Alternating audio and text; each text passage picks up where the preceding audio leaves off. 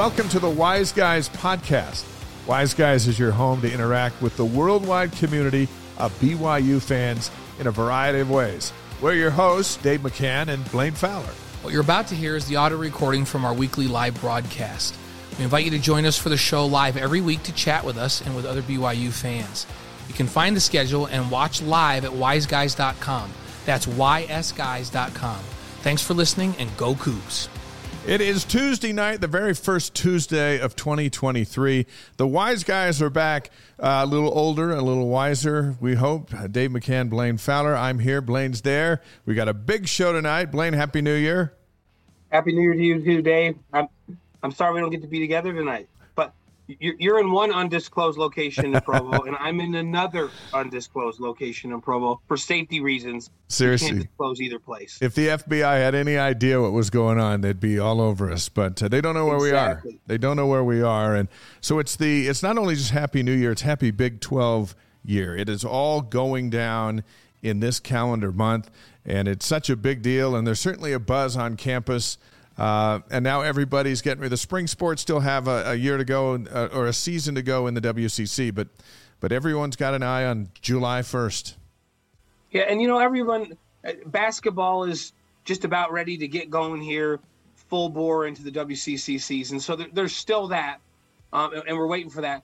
But when football finished that bowl game, it felt like we were just turning a page because we all know the football rules. We love basketball; it's a big deal but football's the really big deal that right. brings in the money and brings in the big crowds and has the biggest following.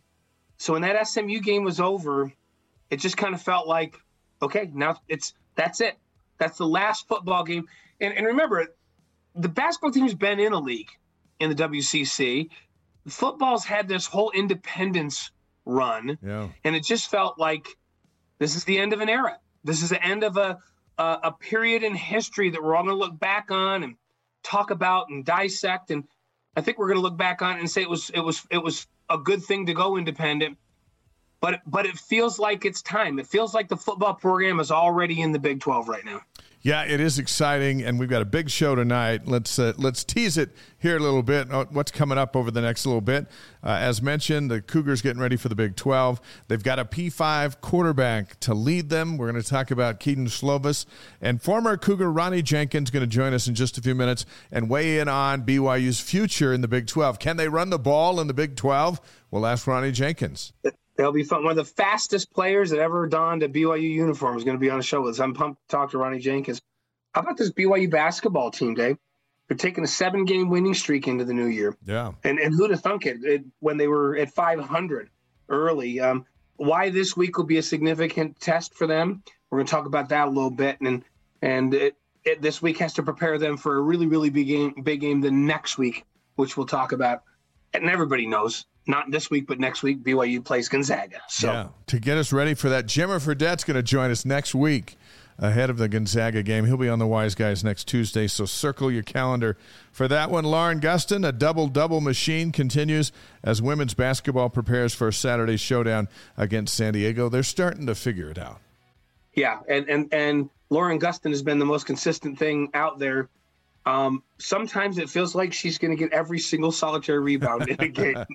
I called the women's game a couple weeks ago, and early in the game, I thought, is anybody else going to get a rebound in this game? She's been phenomenal, and this team is getting better and starting to understand their roles. So we'll talk about that preview the San Diego game. Um, it's it's time for one of the biggest shows on campus, men's volleyball. Um, BYU head coach Shawn Olmstead will be here with us just days before the Cougar season opener. Be great fun to talk to Shawn and that environment in the field house for men's volleyball is off the charts. I mean, it is an event. They have it, it, with great tradition and you know top teams in the country coming in. So we're excited to preview the season with Shawn. Yeah, and when it's snowy outside and cold like it is, you know volleyball's going down, and sometimes it seems like they throw out uh, free pizza for the students. They fill that place like nobody's business, and that that all fires up on Friday night. So we got the head coach in here tonight. Our headlines, and let's go right to Kedon Slovis. He can't wait to get to Provo and get started on his final year of eligibility as quarterback at BYU. He's transferring from Pittsburgh after spending three years at USC, and he gets here later this week and is going to start throwing with the guys uh, we've had a few days to digest this. We've talked to him. Uh, how big of a deal do you think it is? I think I think it's a huge deal, and you know he, he went back to Pitt um, to play for a quarterbacks coach and an offensive coordinator that ended up not being there by the time he got there, and they weren't prolific offensively. Thought it was going to be a great move. I just remember the Kedon Slovis' freshman and sophomore year at U- USC, yeah. where he was the best player in the Pac-12. He was the Pac-12 freshman of the year, throwing for a bazillion yards. He was first team All Pac-12 the next year. Um, you know, and things change. But isn't it funny that both he and Jaxson Dart, who are phenomenal players, are no longer at SC with coaching changes and the guys bringing their own coaches and transfer portal and all that. But I'll, I'll say this: he's got a pro style arm He's got a pro style body. He's got a pro style skill set. And Aaron Roderick is going to love to take advantage of the skill set that this guy has. He can make every throw on the field. And BYU's got a great receiving corps coming back, so this is going to be fun. He told us on BYU Sports Nation that John Beck, Zach Wilson, and Jaren Hall all played part of his recruitment after Zach's big COVID season in 2020. Uh, uh, Slovis calls Zach, says, Hey, who you working with? I'm kind of nursing my shoulder back and this and that. And Zach says, Well, let me hook you up with John Beck. And through his relationship with John Beck, he meets Jaren Hall. And and so they go through this process, and and you know, there's a lot of drama on the outside. Is is Hall going to come back, or is he going to go to the NFL? Turns out there wasn't that much drama, and Hall actually waited on his announcement so that Slovis was ready for his, so they could just go one after the other. I I think that's pretty cool yeah, the fact that they coordinated that is a big deal, and and talks to the the research that Slovis did ahead of time, and and the reason that BYU was so high on his list. You know, I talked to Kedon a couple weeks ago at practice. You talked to him at length on Sports Nation yeah. this week, uh, but I met he and his folks uh, um, in, in practice a couple weeks ago, and I said, "What what are you thinking about BYU?" And he goes, "Well," he goes, "I want to be in a place that will help develop me into what I hope is a really good NFL quarterback. I want to be at a place that throws the ball in an NFL style offense that has an NFL caliber offensive coordinator calling the plays and will take advantage of my skill set. I was like, whoa, he just said all the right things. Yeah. I was like, immediately I start recruiting him. I'm like, yeah, well, then you definitely need to come here. Um, and, and he mentioned that he's just, he's from Scottsdale back in Pittsburgh. you know, Pittsburgh's a nice city, but it's not, it's not out West like he's used to. And so BYU is right at the top of the list for all of the, you know, the relationships that he already had forwards, but also the style of offense and the way they've produced NFL quarterbacks the last couple years. So really cool. You know, um, he mentioned in your interview, Dave, I, I thought this was great that his dad was really impressed with the free ice cream that they got in 2019 when they were playing. So his folks were here watching the game, and um, the, the alumni relations day. always takes the opposing fans ice cream. Yeah. And he mentioned that. I think that's cool. It was a super hot day. We were down there on our on the field set. Uh, the game goes into overtime and BYU wins. But you're right, and and uh, so now all of a sudden the idea of kicking around BYU as a possibility pops up, and there's Kedon's dad going, "I love that place.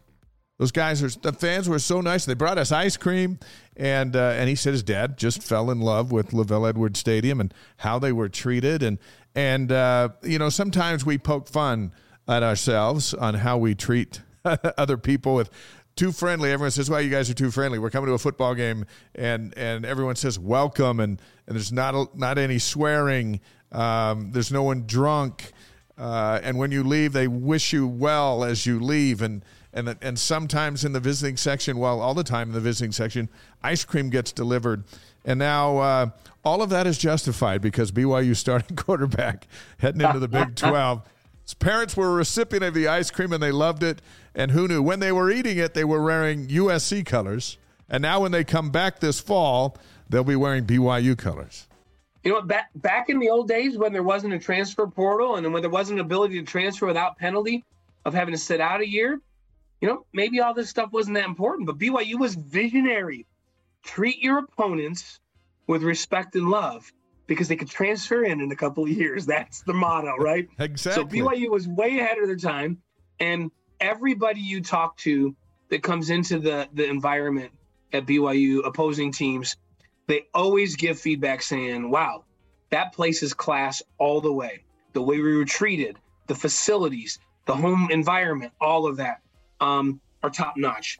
And you know what? That has an impact on athletes, and transfer portal is a big deal now. You bet. Dave, you remember when you and I went to that BYU Nebraska game? Yeah. And and we came away from the Nebraska game saying the same thing. Like I was, I've kind of been a fan of Nebraska ever since we went there, and and did our broadcast there from the sideline because the way we were treated as a visiting team, the class that they showed, the incredible home um, field environment that they created, I'm, I'm kind of always rooting for them. Hey, there's nothing wrong with that, right? Especially Right. when you're winning games, and and I think that, that that's what BYU has and made a huge deal in this situation because they got Kedon Slovis. Yeah, and you know what? Uh, the, our trip to Wisconsin wasn't that great, and that's what we remember from the Badger. Uh, I don't root for the Badgers. people. Yeah, we don't.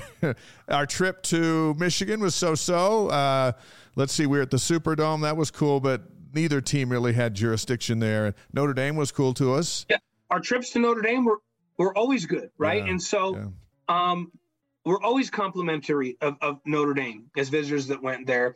And I think I think that's what you want. You want to be like Nebraska and like Notre Dame, and other teams want to be like BYU.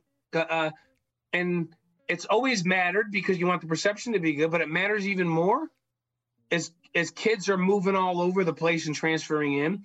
You want their parents to remember when they came on the road and go, well, what about BYU? That place was an amazing home field environment. What what about BYU? And that's exactly what happened with Kedon Slovis. Yeah. Pretty cool story. Everything, everything helps. Jump on our live stream tonight and say hi as we head into the new year. Uh, my grandson, grandson's already popped on and said hi, even though he can't speak yet, but his parents typed it in.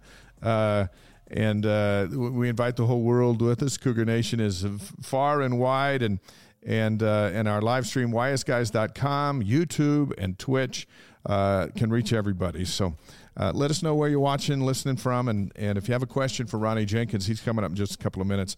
Jump on there and and uh, and and put it on there, and we'll try to get it asked and and uh, and go from there. Cougars are working on their depth, but as it stands right now with Slovis and Aidan Robbins, who's transferring in from UNLV, a thousand yard runner at 6'3", 230. Um, it appears to me, and correct me if I'm wrong, but on paper, BYU has a starting Big 12 offense. You know, I would agree, especially especially with the depth they have at wide receiver. Um, you're going to get Miles Davis back and healthy to give you depth at running back. Um, Ropati, I think, emerged as a guy with that fast twitch kind of um, ability, low to the ground, low pad level. So all of a sudden, running back, I'm not worried about anymore. Isaac Rex coming back at tight end. Um, you know that whole group of receivers with Hill and Chase Roberts and and Kody Epps um, is is really really good. Uh, the offensive line. The only question on the offensive line is um, because they've lost some guys to the NFL to transfer. Uh, th- they've got to stay healthy. I feel like to give them time to develop depth because I feel like their first five or six are going to be phenomenal and Big Twelve ready. Um, but they've got to they've got to get a little depth there, and then they'll, they'll find some guys. But yeah, this this offense is absolutely Big Twelve ready. Puka Nacua declared for the draft since we were last together. He's going to forego his final year of eligibility at BYU. He announced the decision through his Instagram account, telling Cougar fans, "quote I will see you on Sunday this fall." So we wish Puka the very best. We're going to show his catch. I know you can't see it, Blaine, because you're on Zoom, but his catch against Boise State has to be one of the, the all time greats. Uh, the whole season hung in the balance. It's fourth down and six, and somehow he grabs the ball and drags his toe into the end zone. BYU beats Boise State. They finish on a four game uh, winning streak and, and roll now into, into the Big 12. How will you remember Puka Nacua? I will remember Puka well, there's just the spectacular catches in so many games. You know, one of the games that I remember that not many people talk about because we didn't win it was the game down at Baylor. Yeah. Because I felt like that day, BYU as a team um, kind of lost their edge and got overpowered by by Baylor, who was the who was the Big 12 champs that year. But Puka didn't get overpowered or outclassed. In my mind, he was the best player on the entire field that game. And no matter what they tried to do, um, he was catching balls in traffic. They double teamed him. He was catching balls. And and that game, I just thought, man, th- there's a guy who has no fear, and is unbelievably gifted and rises to the occasion. And that's not a game we talk about that much. No. But when nobody else was playing well, he stood out as the best player on the field against Big 12 champs. So that's that's my favorite game of his. But what I'm going to remember him for is his his his mentality, his love of the game, and the pure joy that he got out of playing, and how that impacted his teammates. Yeah. Because he loosened his teammates up. He made them all play better because they played loose. He made them believe that they could win big games. Um, I think the combination of he and Samson the year before is why they did so well against the Pac-12.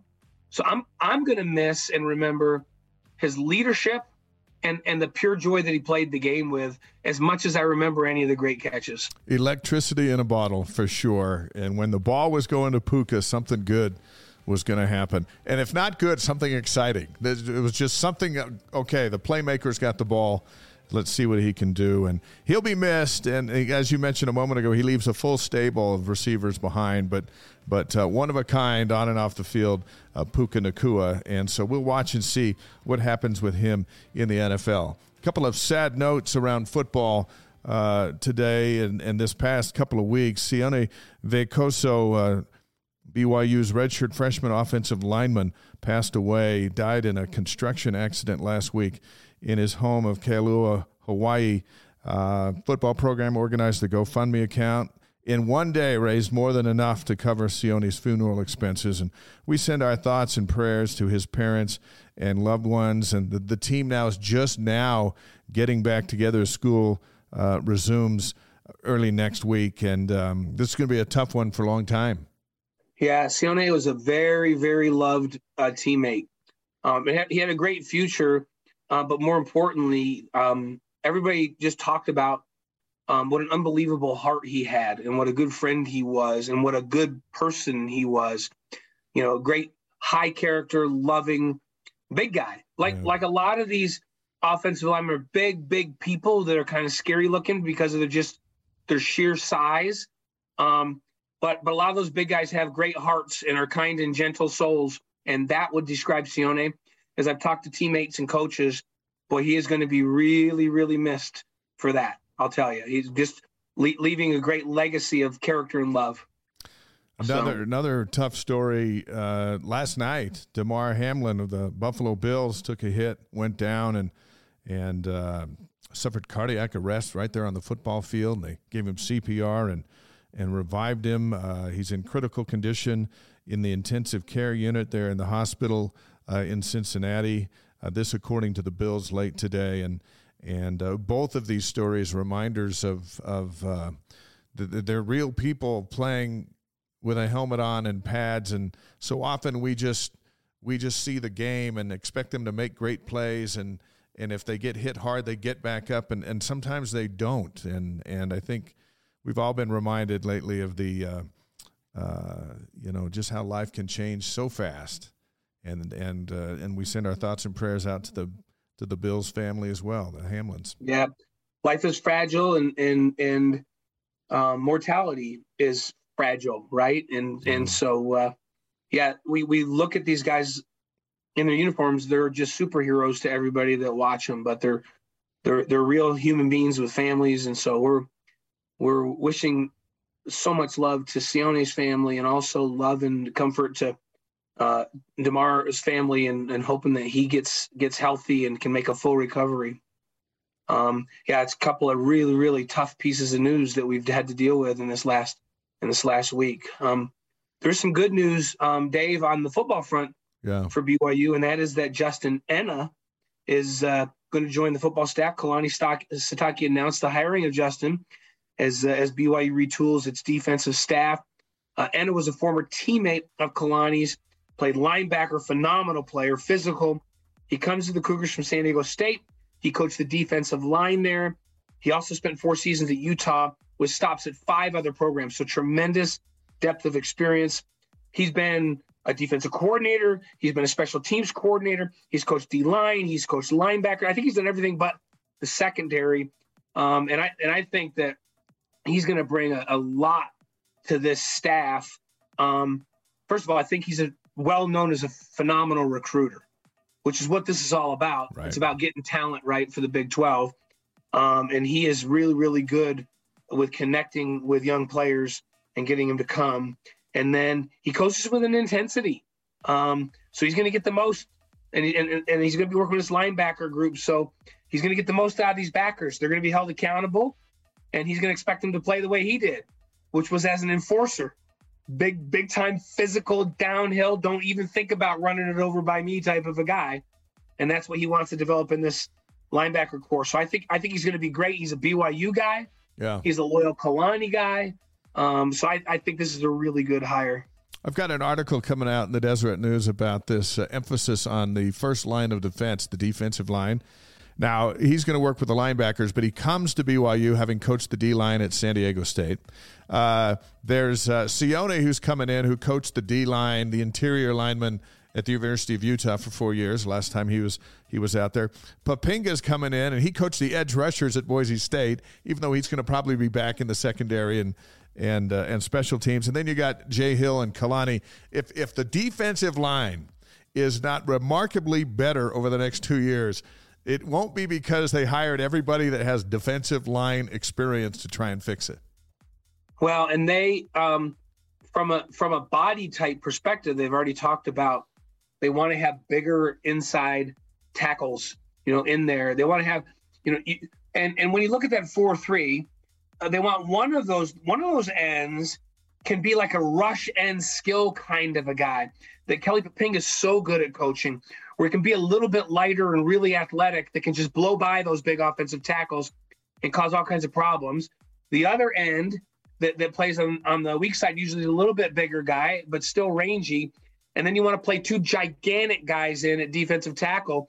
So they're out, they're out to find some 6'2, 6'3, 320, 30 pound monsters. And they've already got some commitments from some JC guys um, and, and a transfer, a couple of transfers, one big time transfer from Boise State on that interior. Yeah. So they're going to change the dynamic of how those guys look in there, which I think in and of itself is going to make a difference in how they defend the run and, and get pressure on the quarterback. Big 12 schedule, the conference said uh, we'll find out on February 1st. That's next month. Um, we expect some significant developments between now and then, especially concerning Texas and Oklahoma. But BYU already has the Olympic sports schedules for next year. That includes volleyball, softball, baseball, golf, gymnastics, etc.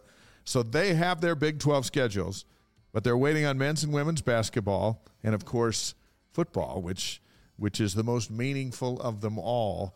And uh, but now that we're in January, we can count down to February first. Remember, we counted down to um, what was it, uh, November first, and then we counted down Right. to December first. Now we're now we're in the month of a countdown to uh, February first. But at some point, we're closing in on the actual kickoff, so we know they have to give us the schedule. Well, and you and I have a theory, right? So this is not based on fact. This is just based on, um, you know, all of the pieces that you and I are putting together, and that and that theory is that the reason this thing is pushed back is because Oklahoma and Texas may be getting out a year early. Yeah. And we heard that we heard those rumors right at the at the same time that they pushed back this, and so I think they're ready to to talk about this year this next year's schedule. But you don't just put this year's schedule out. They would have had an idea of like, okay, hey, BYU's going to play Oklahoma at home this year and Texas on the road the next year, and then we'll. So they were thinking two years down the road. Then all of a sudden, there's talk about the possibility of a buyout and then moving to the SEC in 24 instead of in 25. That's our theory. Yeah. Um, and I, I, I think that's a good theory. Day, think I, know, so. you know, we're not claiming that for it to be truth, but I think it would make sense that that's what the holdup is. Yeah, and and I think we'd uh, bet the farm that we do know the holdup is Texas and Oklahoma. That yeah, is- there you go. is for sure. Uh, TCU of the Big 12 is going to play Georgia for the national championship next week. The Horned Frogs and the Bulldogs, do they have a chance? Yeah, that. How about TCU? I I think surprised me a little bit in that semifinal game, and how well they held up defensively, especially through the first half. I mean, the the offenses got going after that, but they matched up with Michigan way better than I thought they would. Um, what what a phenomenal semifinal game, um, and I think I think this championship game. I Georgia's a phenomenal defense, but I just feel like TCU can move the ball on anyone. And I think TCU's defense is better than we give them credit for. So this could be a fun one. They do love the shootouts. They're very comfortable having to score 51 to beat Michigan because they've been doing it all season long. Michigan gets in this shootout and they're like, um, wait a sec, this is different for us. We like to just run it and, and drive and win 31 to 14 and move on to the next. And uh, I, I, think that they they responded. They got athletes, and it went back and forth. But but TCU is like, good. We got a minute. That's enough. Okay, we'll go down and score. Well, and was interesting to me is I thought that I thought Michigan thought, listen, we're going to come in here, and we'll just run the ball right down their throat. We'll just out physical them, and we're going to go on six and seven and eight minute drives. Therefore, their offense won't be on the field. They're not going to have enough possessions to make a difference. Um, kind of like Notre Dame did to BYU this year, right? Yeah. And but it, TCU held up. Michigan couldn't run the ball. So, so Michigan scored a bunch, but they ended up getting big plays over the top, and then it became a shootout, and that is not what Michigan wanted. And so now it'll be interesting because because Georgia is similar in style. Georgia's going to think they can come in there and pound it at TCU. If TCU's run game defense can hold up, and they get in a shootout, Georgia's not used to being in shootouts either. Right. They don't. They don't want to get in a shootout with TCU. So um, this this could be really really interesting if if TCU's run D can hold up. And um, hey, you and I have said this a million times already, Dave. People that really love defense um, are going to be really disappointed in, in the Big Twelve. yeah, it's not because a, these teams are all built on phenomenal offense, right? Offense wins championships. Uh, the the game has changed. Back in the day, running the triple option and playing defense won championships for Oklahoma, Nebraska, and Colorado. Those days are over. And now it's how many passes can we throw out of the yeah, shotgun? can we get a couple of stops a half? Because if we can get two stops a half, um, you know, and hold them down in the 30s and go out and score 40, um, and they only get one stop a half, then we win by two touchdowns. Yeah. And that's the formula. And I think it's fun. I think it's exciting football. But defensive purists are going to be sitting watching the games on TV going, what is wrong with BYU's defense? They can't stop anybody.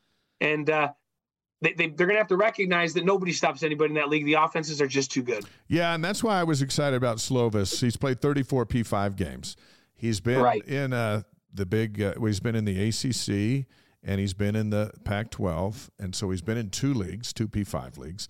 Uh, no one uh, with the Cougs has been in a a P5 league as a major player, certainly not with any near the number of starts as he. And so I'm like, hey, yeah, follow him in. And he's all in and ready to go. And I'm thinking, you know what? The, the Slovis at quarterback could be the difference between what? Uh, up to an eight win season, maybe? If BYU wins eight games next year in their inaugural year in the Big 12. That'd be phenomenal. It'll be and, in the Cheez It Bowl or something like that. Making yeah, eight, eight wins would put him in a really good bowl against another P5 opponent. I, yeah, and and Slovis has been there. You know, I was just talking a bit ago about Samson and Puka Nacua and the impact they had on BYU in all those those Pac-12 games where, where BYU only lost one. I mean, let's hey, BYU is a de facto Pac-12 champ two years ago, right? Right. Um, and, and I credit those guys for that. Um, Slovis can have much the same effect this year in all these P5 games, saying, Hey, I played in this kind of league. Just settle down. We can do this. We are waiting for Ronnie Jenkins to join us. Uh, and we're looking on our getting on our, our Zoom link uh, put together. And uh, and so we'll talk football with Ronnie and the Big 12 and all that stuff here in just a second.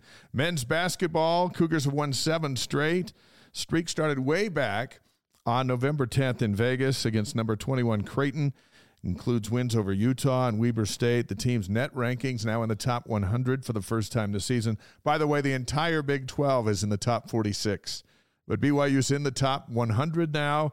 Uh, what changed? They were five and five going into Creighton or, or, going into Vegas to play Creighton. Now they're 12 and five, and they're heading to LMU on Thursday.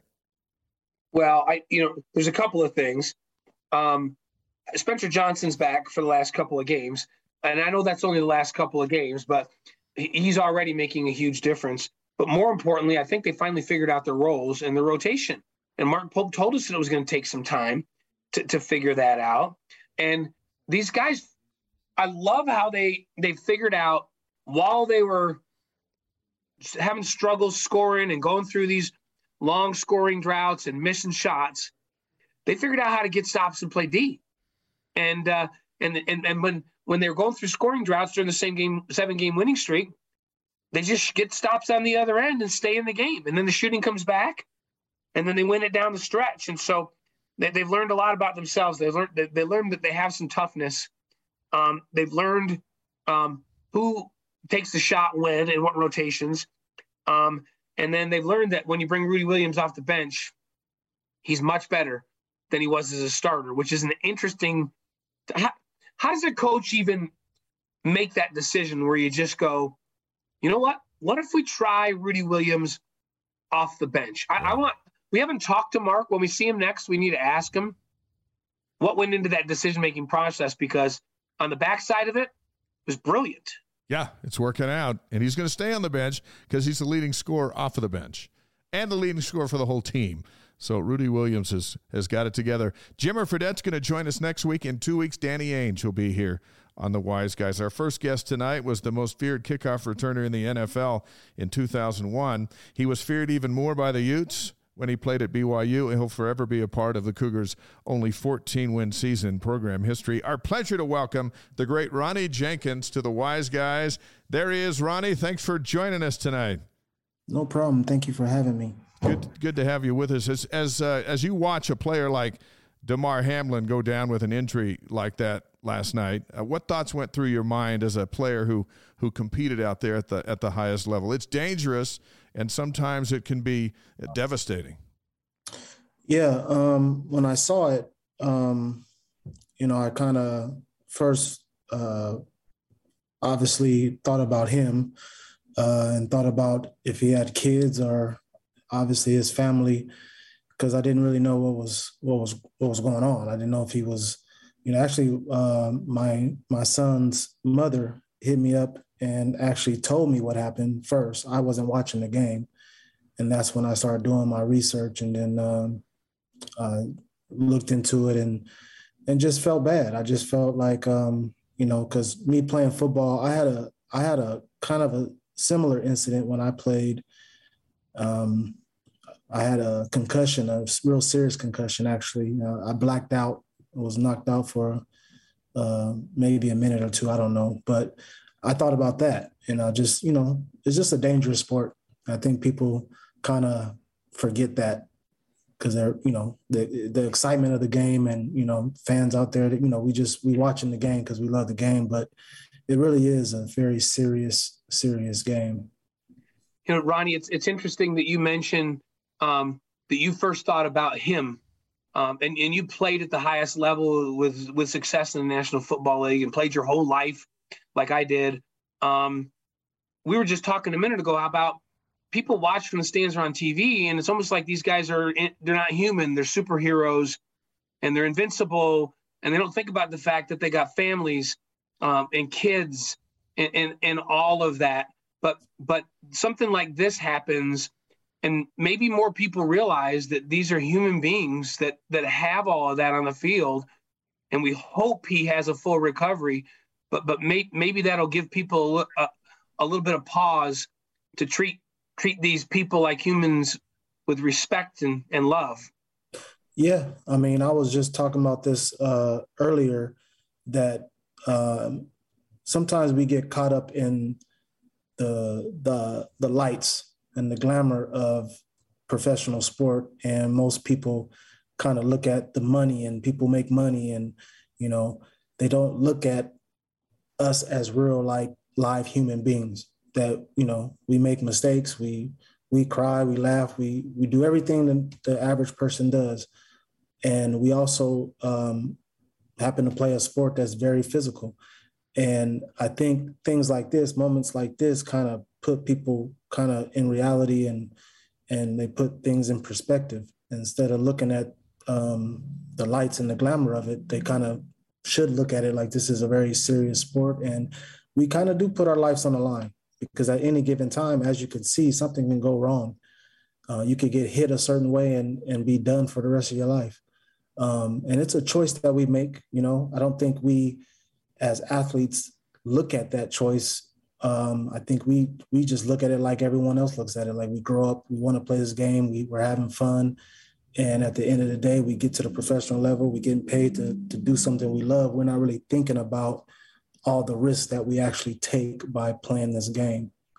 When you were at BYU, you were as fast as just about anybody that's ever come through here, and you took that speed into the NFL and, and as a great kickoff returner. When you're out there returning kicks, what separates everybody from the really, really good ones on a kickoff return? Um, that's a good question. Um, what separates?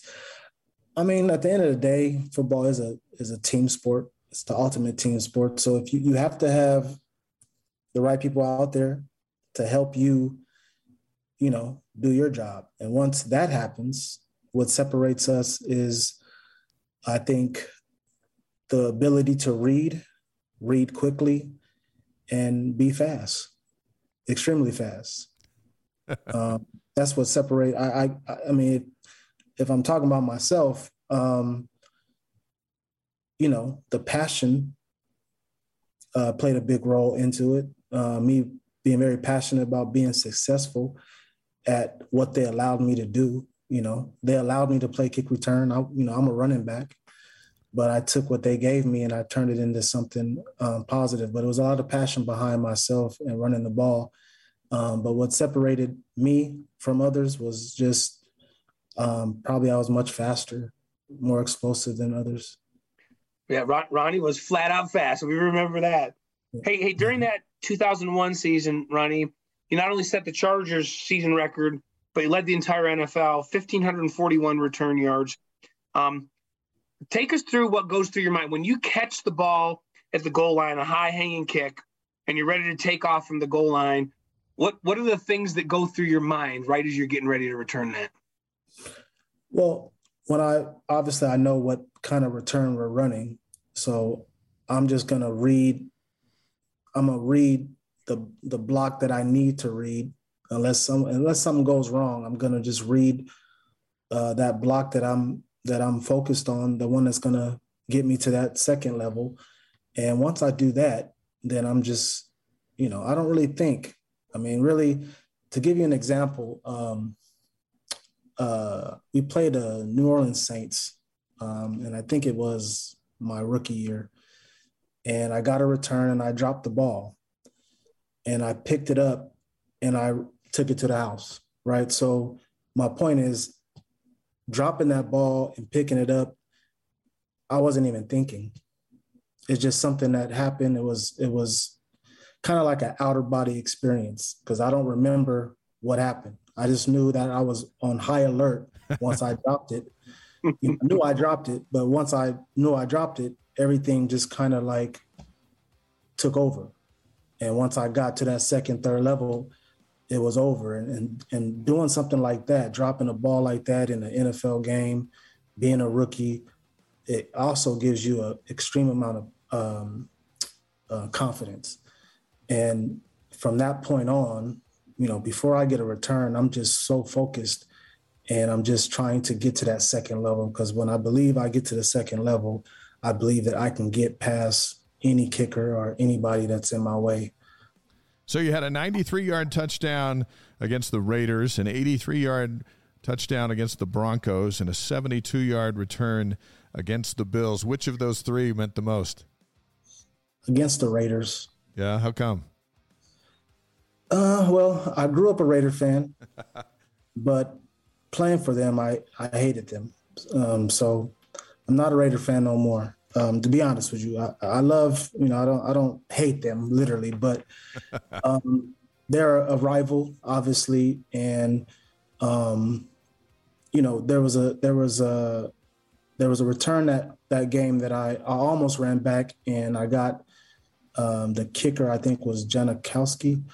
He got me. So that second, the touchdown you just spoke of is the second time I had the return and I took it to the house. But it was more um, you know, I was real focused that game. It was a rival.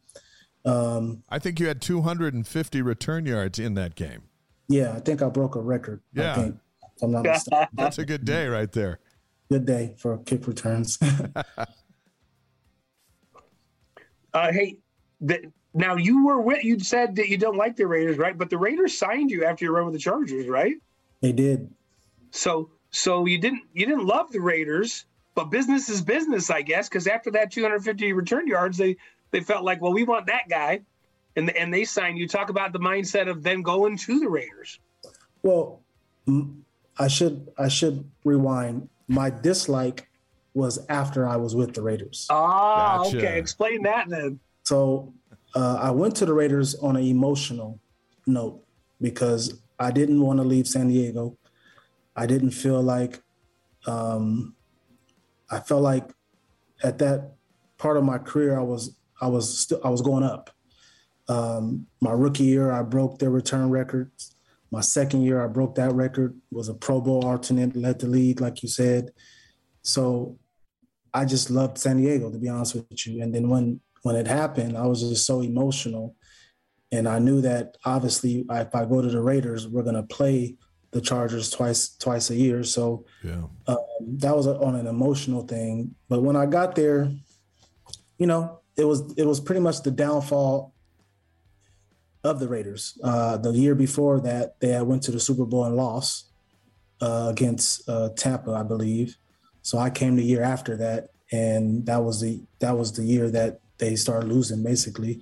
But my experience there was just not a good good experience, to be honest with you. It's just it just wasn't a good experience. And you know i got i kind of got out of character.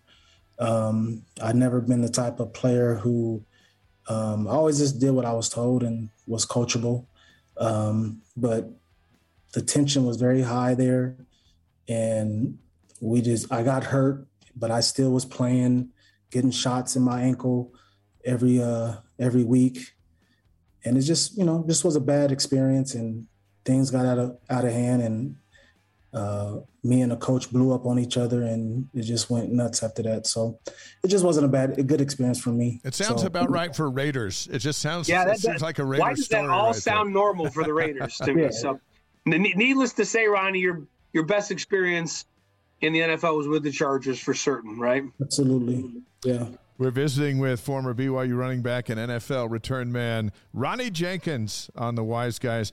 Now, listen, let's go back to high school for a moment. You ran for 619 yards and seven touchdowns in a single game, setting a, a national record. Did the defense just take a knee that night, or what happened? Well, it was actually a good game. And it was actually on that defense, uh, a player by the name of Scott Fujita, who played in the NFL for a while. He was on that that team, and a few other guys that got uh, Division One scholarships was on that team, so they were a pretty good team, and the, the game was pretty close. I mean, before it got out of hand uh, towards the end, but no, they were trying very hard to get me. I mean, once I, like I said, once I get to that second that second level, it was pretty uh, hard to contain me um, because of my speed. Yeah, I was so much faster than everybody else, but it was a it was a good night. You know, it, it, everything panned out perfectly. Uh, field position, because to run that many yards on 30 carries, you have to be, you know, positioned properly to get those many yards. So we, the kick returns was, wasn't happening, and I was starting off at the 10 and 15 yard line. So was, I was able to run these long runs.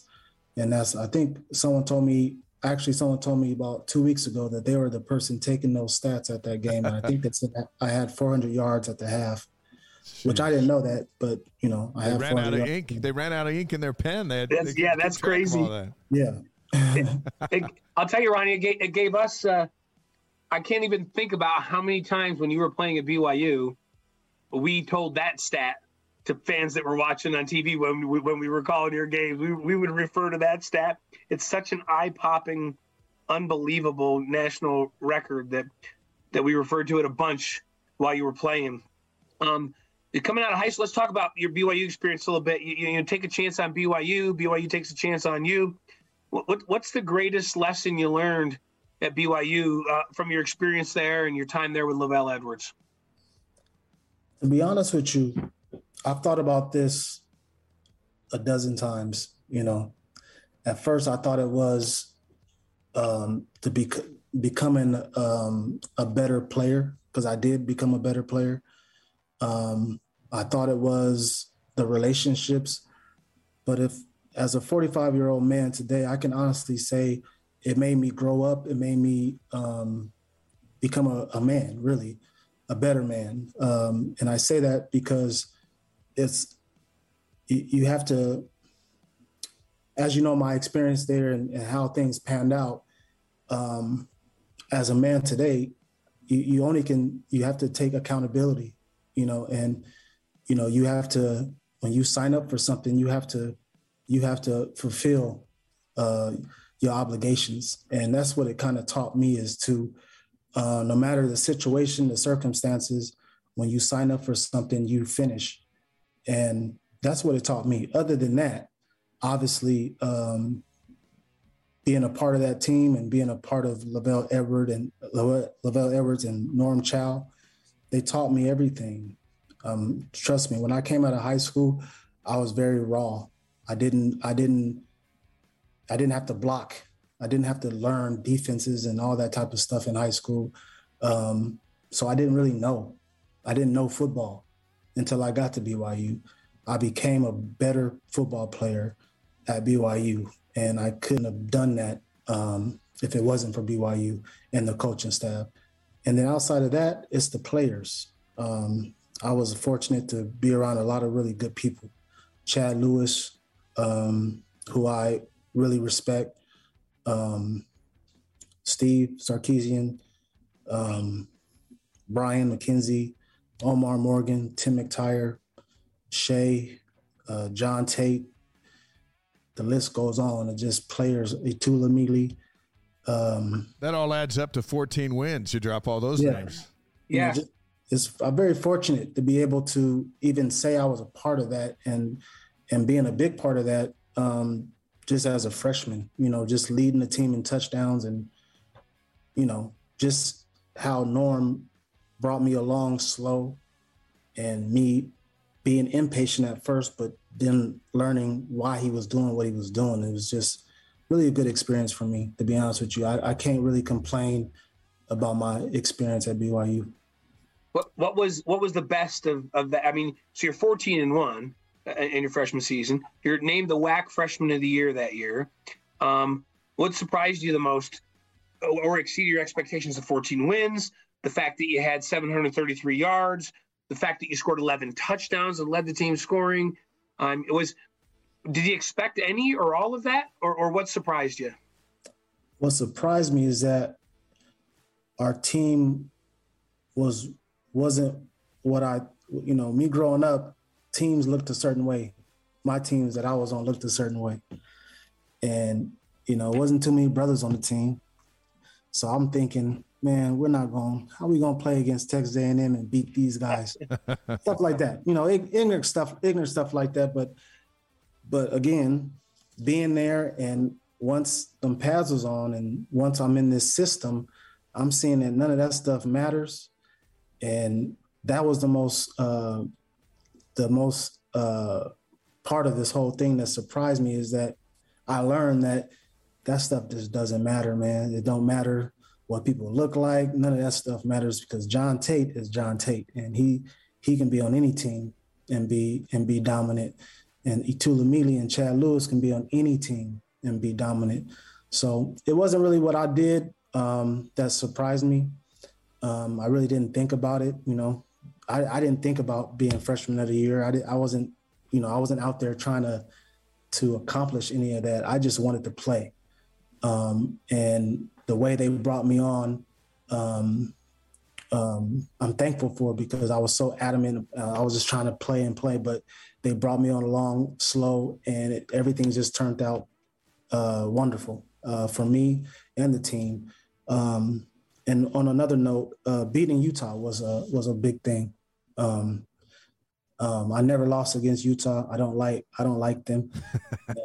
they're like I the learned, Raiders. They're like the Raiders, aren't they, Ronnie? Yeah, yeah, they're like the Raiders.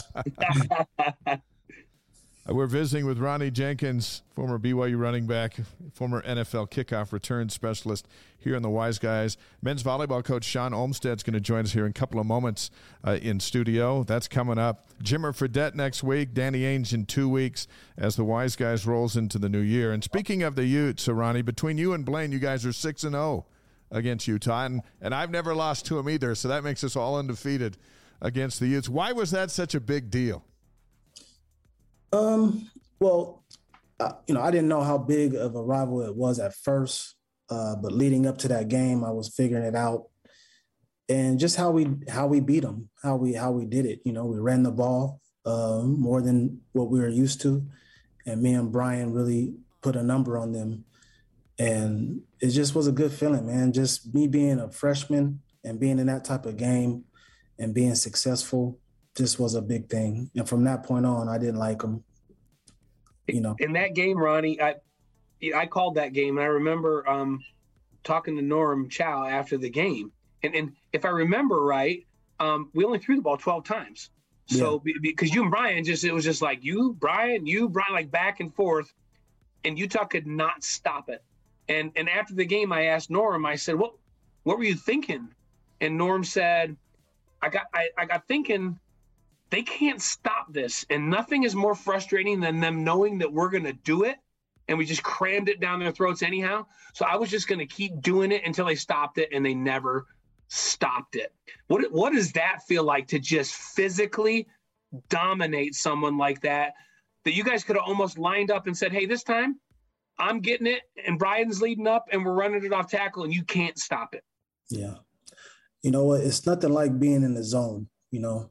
And I think that that's what we were in. Me and Brian both, I think collectively, we all were in the zone and we just knew they weren't going to stop us. You know, once, once in football, you know, once you get that momentum and you just, that confidence that you build every time you can get a first down or a six yard run, it's hard to stop a really good team from just continuing to just dominate you. And I think we're just in that zone. Uh, us as running backs and the linemen, think we're just in the zone. There's, there's nothing they was going to do about it. BYU joins the Big 12 in September. How important will it be to run the football in that league? It's going to be important. Um, and, you know, I'm happy that BYU is actually, you know, stepping up and, and looking for that, that competition too. But it's going to be a, a good thing for them to, you know, get some, um, some backs um, out there that could that can you know really run the ball because um, that's what they're known for. Uh, the Big Twelve is is a is a beast of a conference. Uh, I think we'll be successful in it, um, but I think that you know get some get some fresh guys out there, some get some speed out there. I think that BYU will do fine running the ball. Get them big traditional linemen that that BYU usually gets. They won't have no problems. What What's your expectation? Like is there a win total in your mind that you're saying, hey, in the first year, I'd like to see him get this number of wins that, that would make you feel good about what they do next season? Um, yeah, I mean, I think they because they're not going in this year, right? They're going into the fall. This next this next fall, they're in. Yeah, this okay. is their first year this fall. Yeah. I think that um, being new, I think that even if they go I don't know. I think they can win seven games. Yeah, seven or eight. We think would be a great year. I mean, yeah, I think that'd be a great year. Yeah. And and you win seven or eight in that league, Ronnie. You go to you go to much bigger bowls and play much better opponents in bowl games. So so so seven or eight. Okay, so you're right with Dave and I have been saying seven or eight. We'd feel really really good about. It, it sounds yeah. like you're on board with us on that one. Yeah, seven eight will be will be a good a good season. Hey, a couple questions before Blaine hits you with five quick ones. Kyle Van Noy and Michael Davis, they're the Chargers now. Are they getting you free tickets? down there, the sideline passes and taking care of former Charger alums? I, am able to go to these games if I want. Um, they do reach out to me, but I don't typically go to the games anymore. Yeah, honestly, nah, I don't. Really, I don't really watch football that much, to be honest with you. Really? I don't. I don't know why. I just I don't know what it was. I just you know I don't really watch it that much. When you were, hey, when when BYU gets in the Big Twelve, we need we need you back on board watching with us, brother. Oh yeah, I'm a, I'm gonna go to the games. I I'm I enjoy going to the BYU games more than I go would go to an NFL game. Yeah. The next time yeah. you're up for a BYU game, we'll have you on our game day set and uh, absolutely have you, you join. You, you anytime you want to come up, you know every, everybody will take care of you, but we'll give you we'll give you extra special treatment, have you come on game day with us and everything. You yeah. want to come to any BYU game, of course. For so, sure. So, so Ronnie, true hey, or false? We have, we have a true or false for you. Okay. Is this true? Well, while you're at BYU, um, and you're you're running track there when you were there as well. Mm-hmm. Did you really want a 4.1940 with a sore hamstring? That's the that's the legend. Um, yeah, that's what I was told when I crossed the finish line. Um, I pulled up. I pulled up. I had a, a hamstring injury, but when I crossed that line, they said it was a 419. Yeah. You ran the 40 and 4.19. I can't even yeah. drive the 40 that fast, and you did it with a sore hamstring.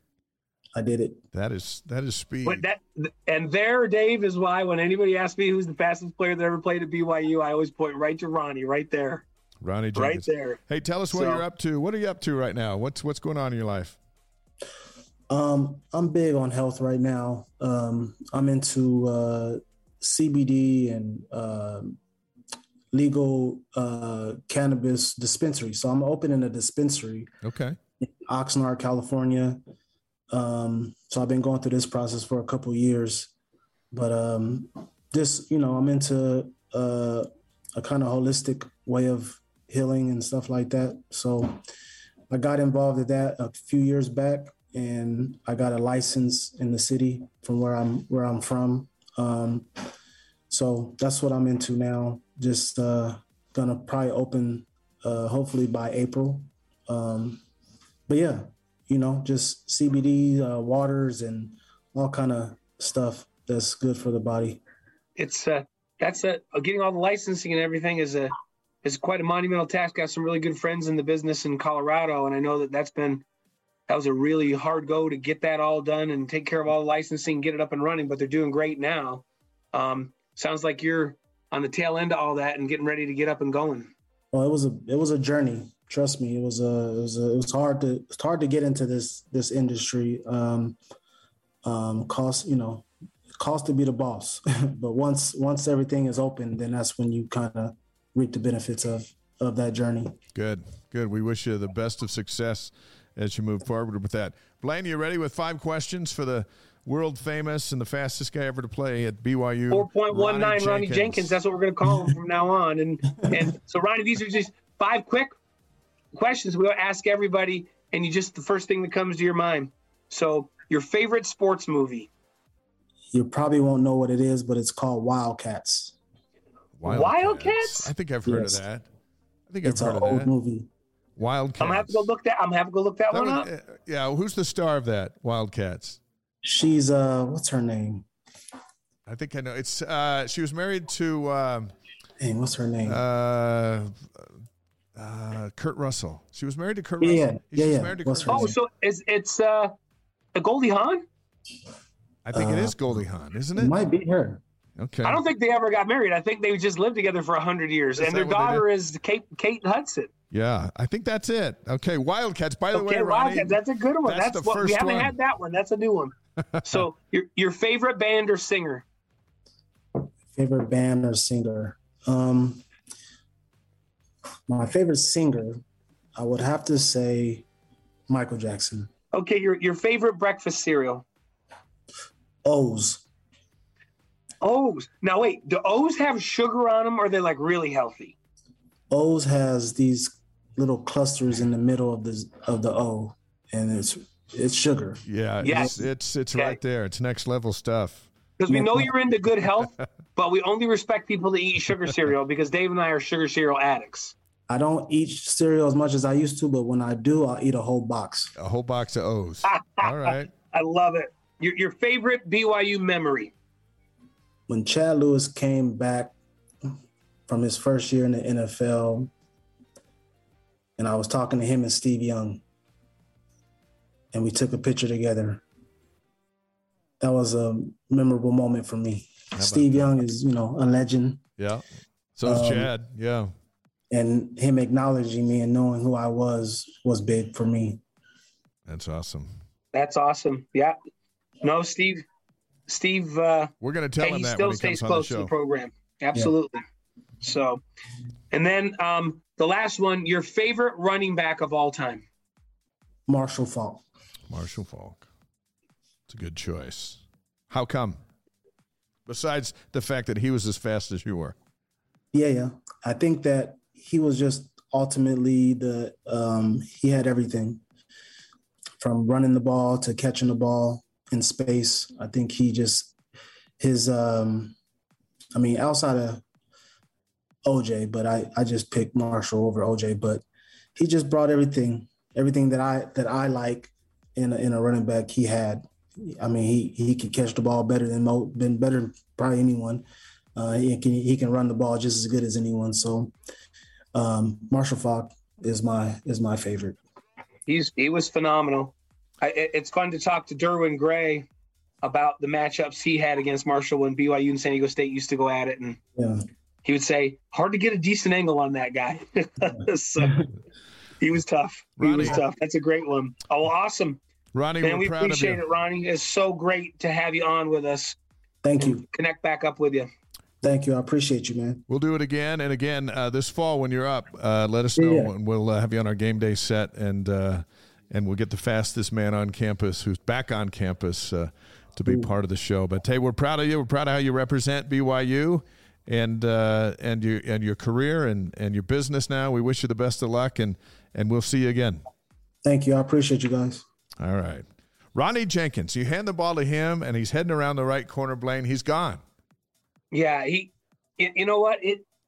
I. I just when he's he talked about that Utah game, where Utah was helpless.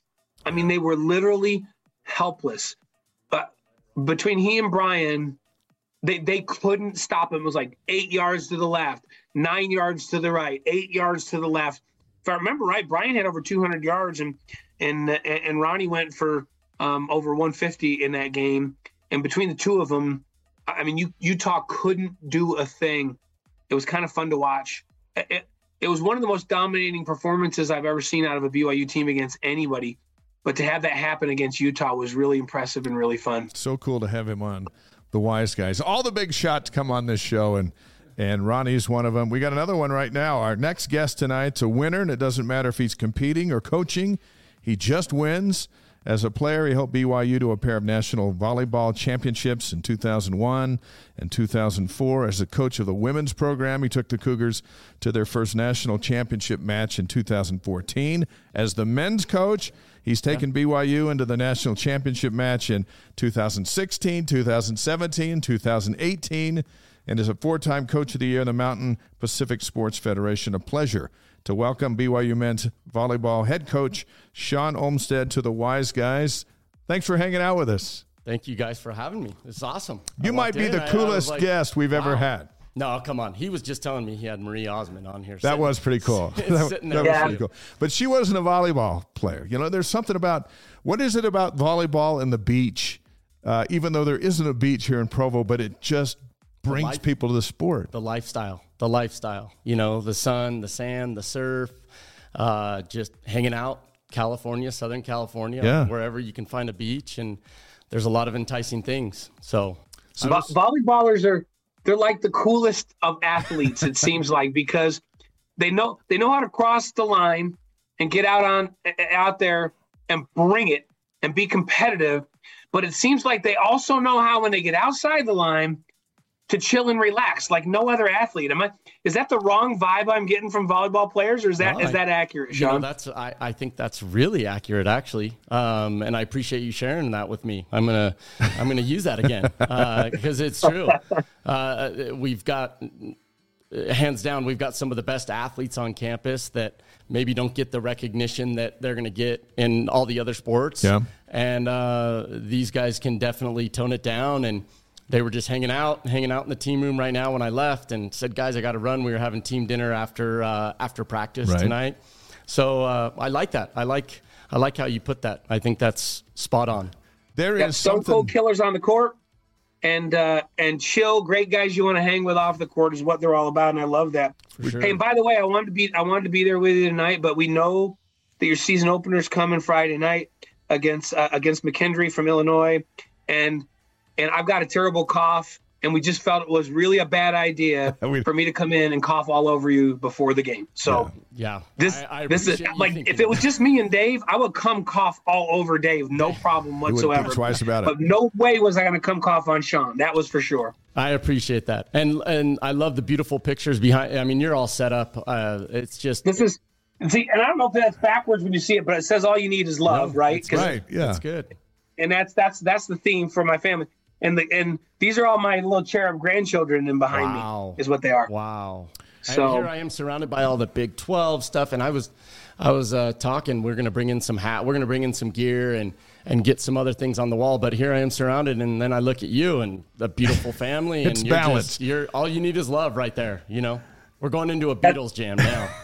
That's the theme. That's the theme. You know what though? Hey, anything you want to add to the set for us though, Shawn? That you, we can have from the volleyball Oh, team, no, we no, will no, put it on the yeah, set. no, that would no, be no. awesome. I, I pr- uh, hold me that. I promise. Uh, within a week, let me uh, let, let let us compete a little Something bit. So then, cool. uh, we'll bring. I'll bring a bunch of hats and and some things that you guys do with it what you'd like. Maybe you're gonna get. Maybe you're gonna wear them, or maybe you're gonna decorate in here because this is awesome. This is cool. This is really our cool. lair, and as you can see, the, the Big Twelve teams are up there, except for Texas and Oklahoma. We we've already moved them on to the Oh, I didn't- to the SEC.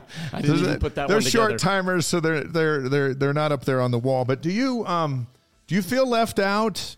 The men's No. volleyball team's the only sport not going to the Big Twelve. Sure. And I, uh, we were chatting before, and I was telling him a little of the backstory. You Yeah. know, I was, I remember when Tom came to practice, and uh, I was with the women's team and finishing up our practice, and he pulled me aside and said, "Hey, we're going to the WCC." Right. And uh, I have another story, but I don't think we have the time on when I was there. And I'm certain, and I joke with Tom nonstop, I was the first to be involved in the football scheduling as it relates to can we pull this off? Can we go independent? Tom was there writing notes and he shredded up this, and he was on And the were you saying yes? No, no, I was just like, what's going on? He's on the phone with president. He's on the Yeah. phone with some heavy hitters, and you just okay. Can we do this? Can we do this? And and he was writing down on this one piece of paper nonstop for like a day straight, and that's not normally Tom. Tom's in with our team. He's Yeah. chatting with the girls because I was coaching the girls at the time, and uh, finally, whatever it was, the final phone call that he needed, I don't know, and. He just gets this piece of paper. And I have never in my life seen a human being shred a piece of paper as many times as Tom Holmoe did. And it was just he and I in the locker room at the time. Really? Because I'm like, I'm going to grab that paper. Like there's something on that. And he just shred that thing into a million pieces. And, and I had no shot. I had no shot. But um, then, then this go around, Yeah. um, it was there wasn't you guys could probably uh, you know talk about it but there wasn't like the the the publicity the the excitement that we've seen in the past as it relates to conference affiliation and um, so I don't feel like any of the coaches really had any sort of like strong okay we're going and Tom sends out a text to the head coaches only you know on a Thursday night because it was announced on Friday Yeah. um, and it was about eight or nine o'clock. It was late. It might have been almost approaching 10 o'clock at night that, hey, you have to be at this meeting. Head coaches, you are here, mandatory. Yeah. And so we're all in there, and, uh, you know, it was, it was awesome. It was awesome to be a part of, and Tom, you know, got real emotional and excited for everybody. And, you know, we're going to the Big 12. Except you, Shawn, but but we love you. No, that wasn't. What, no, uh, but I don't. No, I don't feel left out. And, there- and there's so a excited. reason for that because there there isn't men's volleyball in isn't. the Big Twelve. Not one of those schools that we're looking at right here. None of those schools support or have men's volleyball. And so we're very comfortable with where we're at. And it's been great for all of us, Yeah. every one of us, all the athletes, the facility, everything. It's been uh, a, a wonderful opportunity for all of us. And so Tom and Brian and the administration, Liz and the president, everyone's kept my guys included.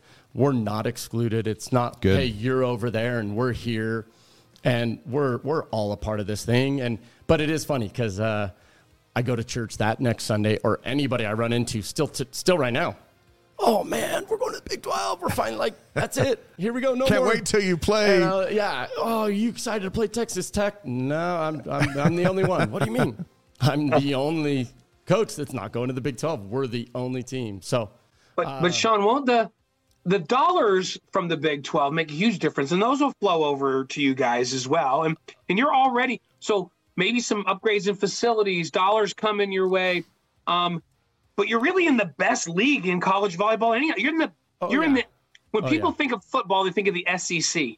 Oh yeah. When they think of volleyball, you're in the best league in America, right? Yeah, no, no, no, 100%. And that's, as I stated just a minute ago, it, as it relates to that, facilities, the upgrades, all of those things, the, you know, every little movement that, you know, the, the casual fan, the outsiders have no idea of Right. what's going into all this. And we're seeing it day, I mean, we are literally seeing it day to day. And it, that's been our approach to the Big 12. I think BYU's done a phenomenal job in correlation with the church, with the president, vice president, moving this thing forward. So we're we're all on board, and nobody's left out in in any way, shape, or form, other than hey, yeah, the Big Twelve. And I, I'm going to be honest. I'll keep my trips to Malibu, California, and Los Angeles, and UCLA, Don't and rub it in. USC, Yeah. and uh, over over some of those locations. Oh, And so- absolutely. So, I, we're we're very happy and. And uh, it's it's great because of the approach BYU's taken as it relates to this. Season openers Friday night on BYU TV against McKendree out of out of Illinois. How eager are you to see the boys in competition? Very, very. Uh, they've been beating each other up all you know all last semester, and uh, then we came back two days after Christmas. We we had our first practice after Christmas on the 27th at 5 p.m. The guys were back in town, ready to go at five o'clock. We had an, an evening practice. Then we've uh, gone almost every day since then with two practices a day. Uh, a couple days we we we gave them off, but uh, today we finished that session of those quote unquote double days. Yeah. We'll kind of tone it down a little where we're now going into the evening, afternoon, evening practices leading up to this Wednesday, Thursday. And so there's always an excitement to just new opportunities, uh, new, new, new faces, uh, familiar faces with, with some, some respects. And so uh, it's really excited. You know, Shawn, you set a really high bar early in your career, and then you've just maintained it. So every year expectations are high, and that's a great thing, right? Uh-huh. How how has the success you've had fed your recruiting efforts? Yeah, no, it's it's always BYU. It's always been fun and, and, and exciting to go out and you go into Southern California, you go into the hotbed of, of volleyball where Yeah. now you've got the Irvines, the Long Beach States, the the Santa Barbaras, and then the UCLA's, the USC's, and and you go in there and here's BYU showing up and we're you know we we have an opportunity to be in the mix with every one of those kids because of what was built here, starting with Carl McGown Yeah. the the ability that Carl, um, you know, the getting the community like from the start, volleyball was this kind of just this. It was the hot ticket. It always Yeah. has been. It still is. It still is. And so, you know, Carl did such a great job, and then everyone's kind of followed suit. And, um, you know, so it's always exciting when you go into those homes and you're able to be there with those teams. And here's a kid in Southern California, and we're in the mix. And those are the areas we have to go and recruit. And so it, you look at the, the support, like, like you guys. I mean, look at this. And then you go to the BYU TV. Sure. And then you go to just the gates, the people coming into the matches, the the the live events, and every year, every year, every single year since I've been the head coach, uh, you'll run into a men's that guy that you recruited, and he'll go play at UCLA or USC. He comes here and he goes, "Oh my gosh, I had no idea." Yeah. Said, "Yeah, I told you. Uh, I've had a handful of them, a couple All Americans. Man, I wish I would have known. You know, it's their senior year, and Yeah. and uh, you know, because man, this would have been amazing to play here for every home game. So we can't thank the, the the community and all the people that do so much for us and our team. Wh- as- D- Dave and I come and we, I tried to like just kind of blend in and sit in, in the crowd. And I can't imagine, Shawn, that there's a better home court environment for fans than what you guys No, have developed there. I mean, the whole thing, the, No. the music, the competition, the, the, the fan involvement. It, you've been all over the country and played Mm-hmm. against top 10 teams week after week. Is there any place better uh, for a home court environment than what you guys have? no, it's not even close. You know, you're right there. You're on the floor. The, the fans are on the floor, um, and it's just the way that the the field house is. You know, I won't I won't say it's it's just us. You know, I mean, Hawaii is a great environment. You know, the island, and they they do a nice job, but year after year after year, it's it's BYU. It's coming there to play at BYU, come to play in the Smith Fieldhouse to be a part of that crowd and that environment. and uh, and so we've kept that consistency. And uh, And you've got you got a twenty thousand seat arena just up the street. You have no interest in well, going. that's where there. I was going to go. I was listen to this. Carl, Carl's uh, uh, first national championship was in '99. The team I could be a little off, but their record was 30 and one. Okay, All right, the one loss I was to Long going. Beach State when they broke the NCAA attendance record with like it was like ten or eleven thousand people at an NCAA men's volleyball game, and the one loss that Carl McGown had was in the Marriott Center. So that was it. But then I come in, you know, and, then I start playing. So that was ninety, the season of '99. I come in the fall of '99. We are now in my junior year, uh, 03. We have a good team. Yeah. We end up losing in the finals that year. Um, so we had a really, really good team. We go, we beat Hawaii on Friday night in the Smith Fieldhouse, and they had made this big push. So it had been planned Yeah. way in advance. We're going to break the NCAA attendance record in the Marriott Center on Saturday night against Hawaii. We break the record, and we lose. No. No, yeah. So so they asked me, you know, they've they've they've inquired Sure. years ago. They have I'll tell you what, they, They I don't- know the last time they have because it's just no, we're gonna stay in the Smith Fieldhouse. I I understand the the excitement and what Oh, we could do, but no, we love that. I swear you could put twenty thousand students in the Marriott Center. And as let's let's talk facilities. I hope I don't get myself in trouble. I don't think I will because I'm not get. Look, there's been discussion. What are we going to do with as facilities grow in the Yeah, Big 12? right. What are we going to do? Are we going to do a volleyball only venue? Are we going to do this? Are we going to do that? And that's I've struggled with that because I love the Smith Fieldhouse. I've st- like you know uh, everyone wants the new and nice, and I've seen some amazing arenas at Ohio State and some of these big time programs where they make it a women's and men's facility only. Yeah, And Heather and I, you know, I I, I just love the Smith Fieldhouse. I love it. it's been great. It's Yeah. been great for you. If, it's, you, if you're a fan and you have not been to uh, men's volleyball or women's volleyball for that matter, but for, for especially for men's volleyball, if you haven't been in the field house for a match, you need to go. Like it is, it's off the charts. One of the to one of the best college sports Reach environments me. out there. I, I love it every time we go. Reach out to me if you're a fan and you're watching this, or it gets tweeted out to you. Reach out to me. We got to get you ticket. We're going to get you to a game, and you're going to bring your significant other or your son or daughter or anybody else, but you got to come down and, and experience it. Sounds great. Sounds great. As the guys play this year, and as we watch them live and on BYU TV, uh, what are the three names we'll hear the most? Okay. Oh, put me on the spot right now. Uh, And then I have a follow up. Okay, no, no, no, that's great.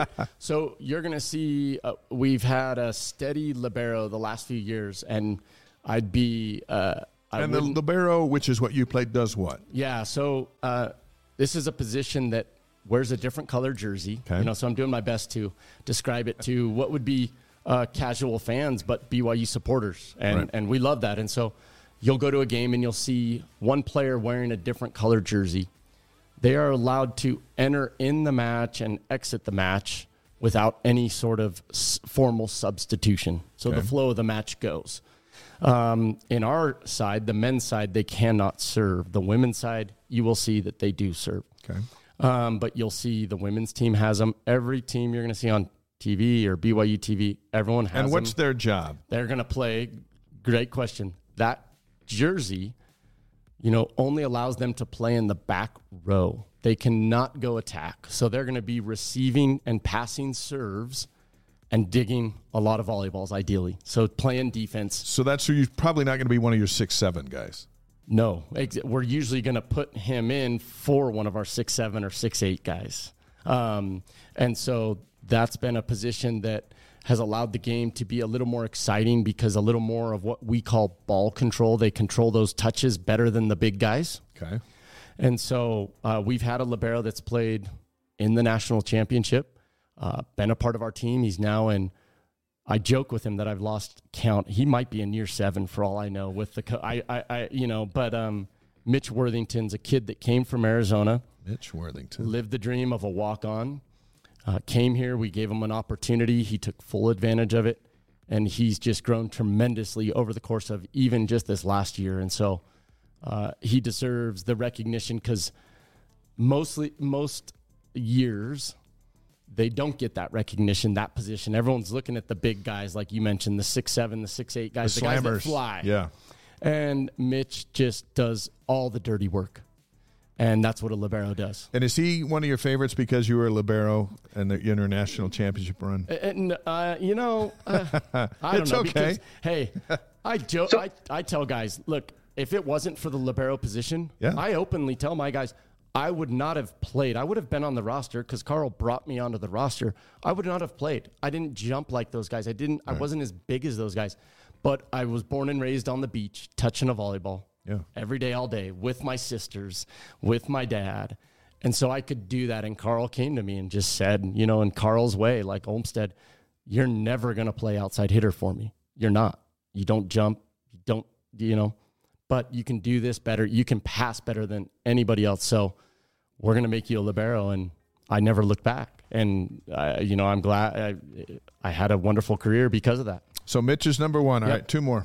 Um, I'm going to go with the guy that uh, Tion Taylor, and so he's married to a women's player um, that came as a transfer from Wyoming, and he's been he's another kid that has been a basketball guy most of his life down in Las Vegas. Yeah. Played volleyball, really uh, newer to the sport, and uh, but can get off the ground.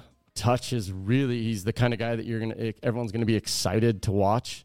Can get up and and move the ball around offensively. Does a really really good job blocking and just does a lot of things. And um, he's another another one of those kids that uh, just is kind of one of the anchors for our team. So you're going to see a lot from him. And um, and then I'm going to go with uh, we our outside hitter last year that was alongside Davide, which is Miks uh, Romanis, and he's a, a NorCal kid.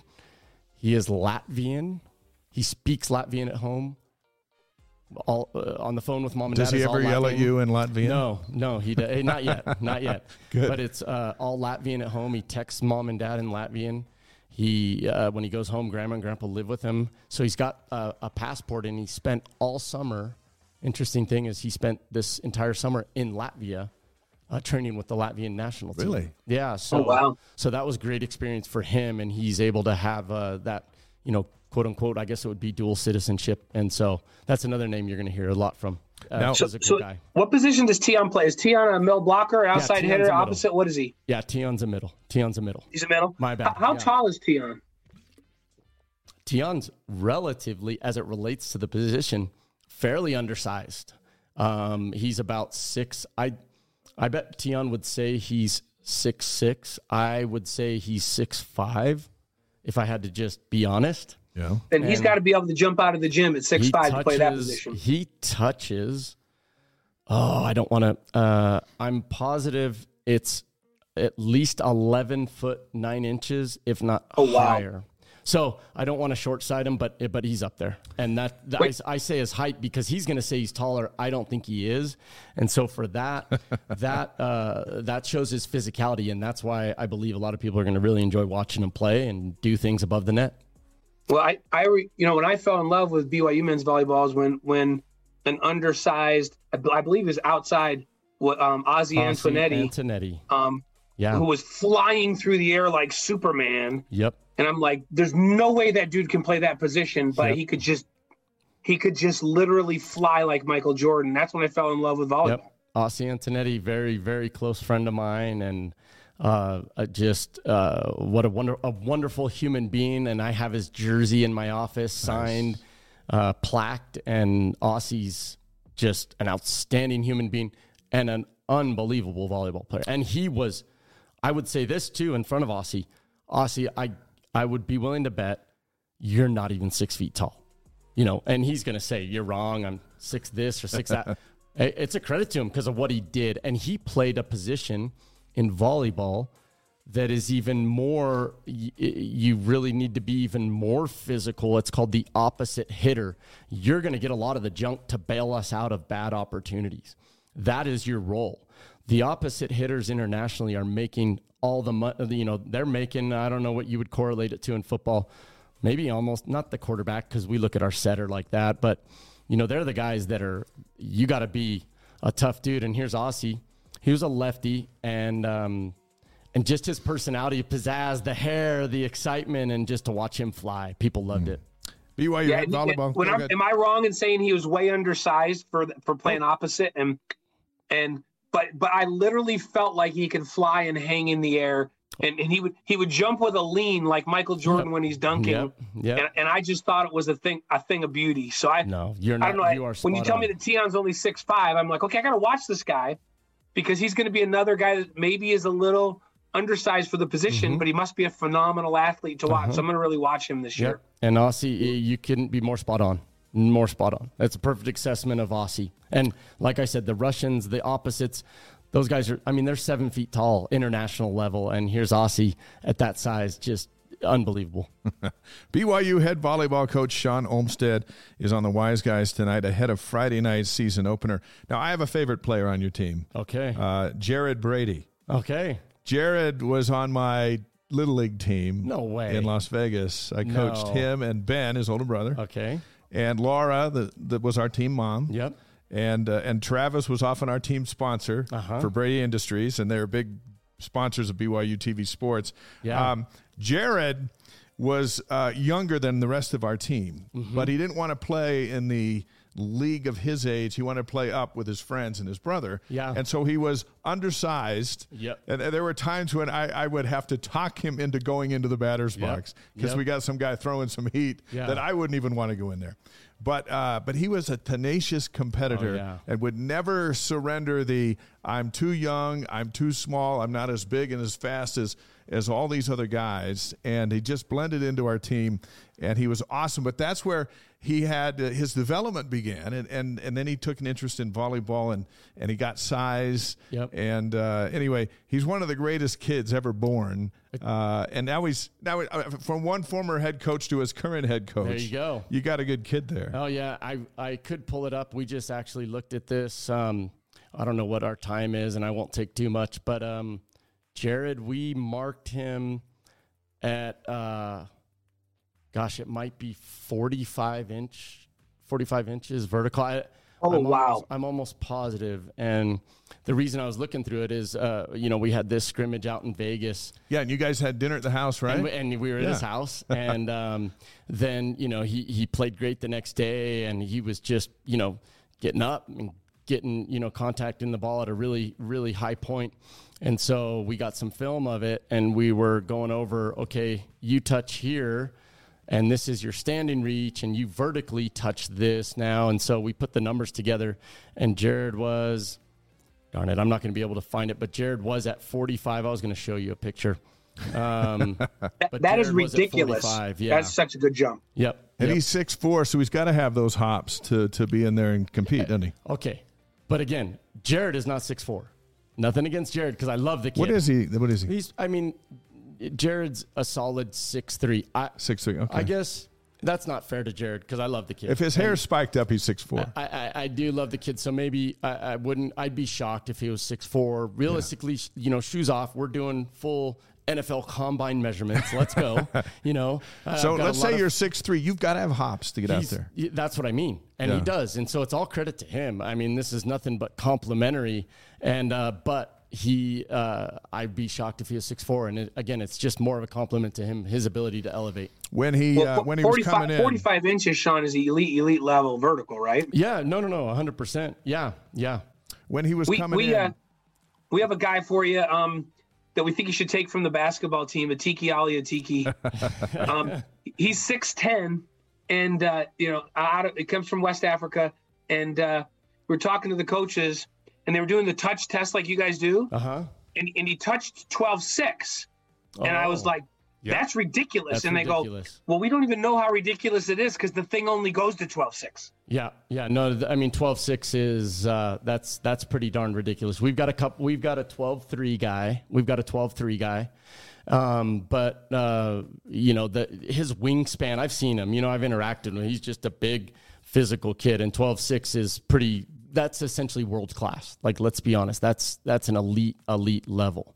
And um, so I'm just finding this, but uh, yeah, And, and what people what people need to recognize is um, uh, when when they go out to watch a, a men's volleyball game, um, the level of athleticism. That's the thing that always impresses me the most is the vertical um, jump on, on, on a lot of these guys with the, with the combined with their length. Uh-huh. Um, is just it's crazy. It's crazy yep. athletic, and the game is so fast at that level. Yep. That really is fun to watch. So there's Jared for you. I don't know if you can see it from there, Dave, or if I put it. I don't know where the best. Uh, but there you go. There's Jared Brady hitting, uh, jumping 45 inches, so you can see it for yourself. Just imagine how tall I am, and then he's jumped over my head. and so you can see. There's a good shot for you to yeah. be able to see that. This is cool. His parents are listening to the show tonight from Vegas. Oh, awesome! Yeah, and I know that, uh, that we just love the Brady's. They've been They've, one, they've been friends forever, but they've been a big part of our development of BYU TV sports. yeah, they, the Brady's have been so good to us and um, helping sponsor a lot of things that, that we do. We have a huge debt of gratitude to that family, and they're a great family. I, I will. I, I, I couldn't say, uh, you know, enough good things about Travis. Like, what a wonderful human being, and just his the the generosity towards everybody and yeah. towards BYU. Yes, athletics but also towards the campus community of what is mm-hmm. BYU. And yeah. so uh, I second that 100%, 100 times over. We're glad volleyball is uh, a big deal in Las Vegas. There's a lot of Las yeah. Vegans that have been on your roster over the years. Price Jarman, we've got his little brother Cooper Jarman just off his mission. Price Jarman was uh, was playing in a national championship. Leo Durkin was the setter that year in a national championship. When I won, Joe Hillman was our opposite. When I was a senior, he he was our starting opposite from Las Vegas it's been a really, really great place for us. And right now we have one, two, three, four Vegas kids. Four Vegas four kids. Vegas That's kids. awesome. I yeah. did sports down there for two decades. No way. And, I, I, uh, I didn't know that. So uh, Vegas is a big part of the of our life, so, and volleyball is different there than than in Utah. I yep. mean, it's uh, it's it's it's what it's the sport you want to play. It's been the girls come out and watch that oh, sport. Yeah. Oh yeah, it's exciting. There's so many young young men, part young boy, you know, boys, high school kids yeah. participating. It's exciting, you know, and uh, so it's been a really really cool place to recruit from.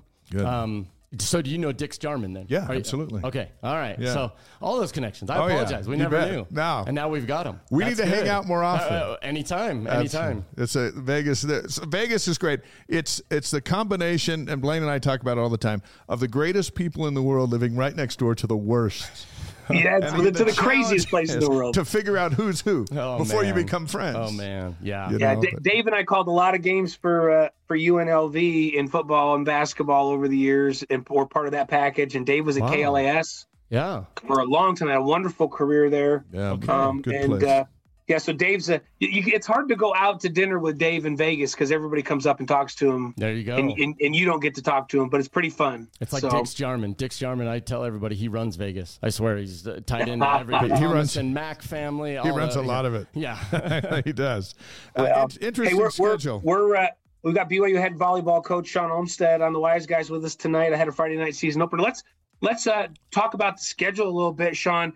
Um, it's an interesting schedule this year, and it starts out with, with Friday's game that we just talked about, and then another home game on Saturday night on BYU TV against Lewis to get you started. So, yeah. like back to back nights at home, how hard is that to play back to back? Yeah, it's different. You know, we're uh, the reality is we're we're used to it. That's how we've uh, when we get into conference play, we'll have a day off in be well excuse me, we we did go through that. When when I played, it was back to back. It was always back to back because teams came out. They didn't have this massive budget to be able to come out to Provo for one game and then fly. Like if hey, if we're going to Provo, we got to yeah. play both there this year.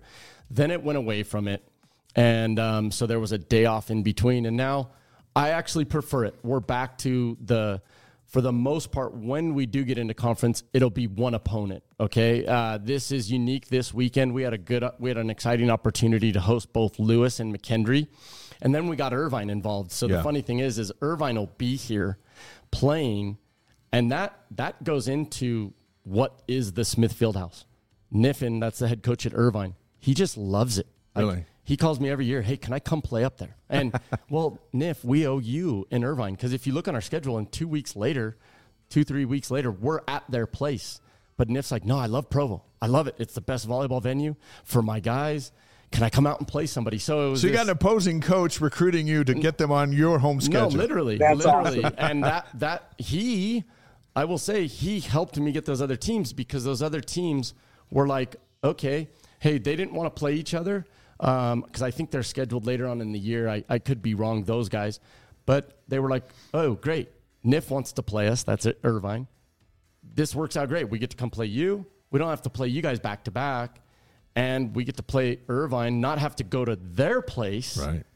Hey, we'll do it. Let's do it. Let's put on a fun little event here in Provo. And so that's kind of what it's what it's become.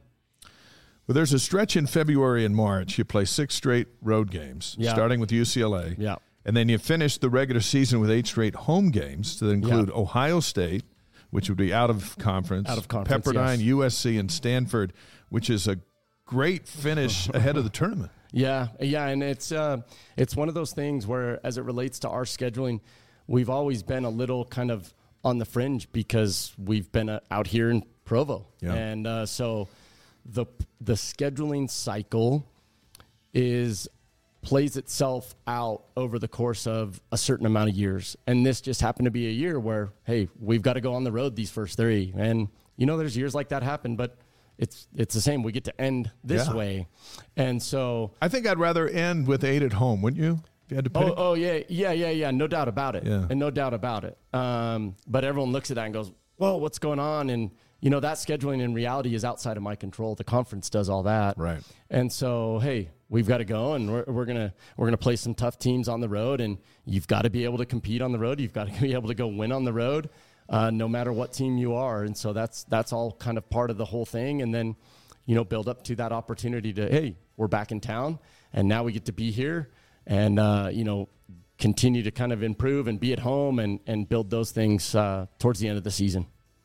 Everybody asks this every year, Shawn, but um, but this is where you're at, right? And and this, I'm, mean, this is a good question to get asked every year.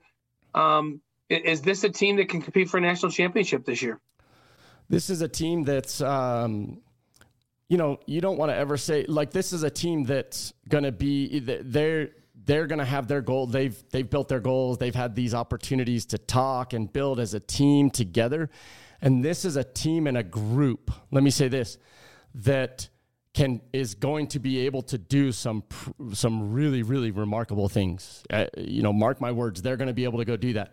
But I do uh, believe that this is a team that still is going to need a few more opportunities to be competitive at that level. Now, you say that and any team can go do anything, but I also don't I, I have I, I sort of have um, and saying I have an issue isn't the right wording, but to just throw out, you know, guys get in there and go, hey, we're gonna go win a national championship.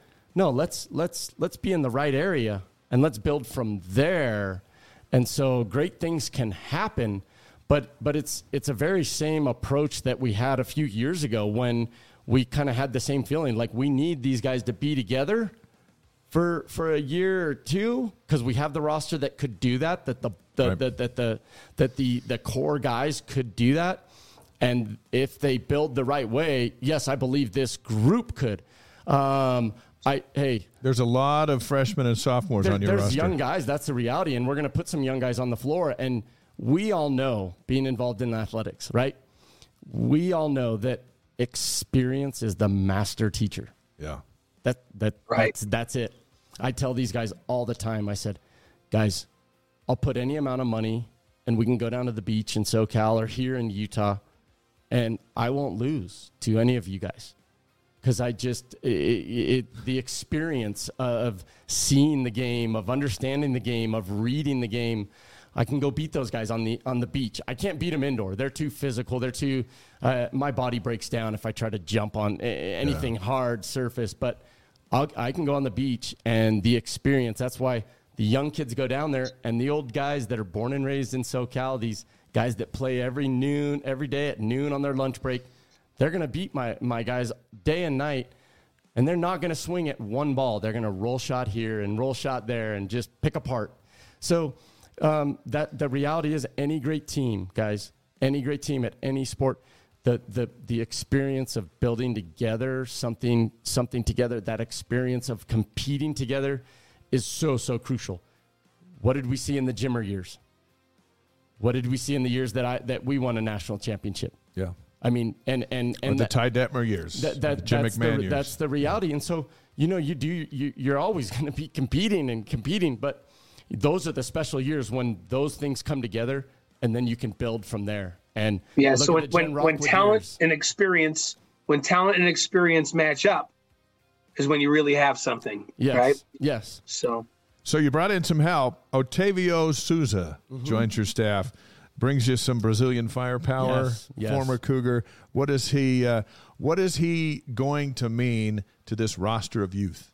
yeah. This is that was. Uh, I talked to Dick. I ran into Dick Jarman's son, uh, Price, that played for me, middle Right. blocker, played in the national championship, went and played overseas in Brazil and in France, and was a remarkable player, middle blocker for us. Played with the USA national team for a, a couple of years actually. So I hadn't told the guys yet. You know, we were at the at that event in Vegas, and I hadn't told the guys because it wasn't official because Otavio was still in his season with Cal. Otavio, right? That's how you say it. Yes, Okay. and, and and he was still in the Pac-12 competing. So we everything got done. BYU was awesome, and their program was as well. Their head coach, of course, was involved, but not the players, not our players either. And so I told Price, and I said, "Hey, Price, this is who we hired." And he's like, "Man, Shawn, that's a home run for our team and for our program, because you see in Title IX." More coaches leaving the men's game to go to the women's game. Really? You rarely see the women's coaches coming over to the men's game. Rarely, if ever. I lost Luca to to North Carolina State to USA women's volleyball. I lost Jaylen Reyes to Nebraska volleyball. That's that's where you're going because there's way more.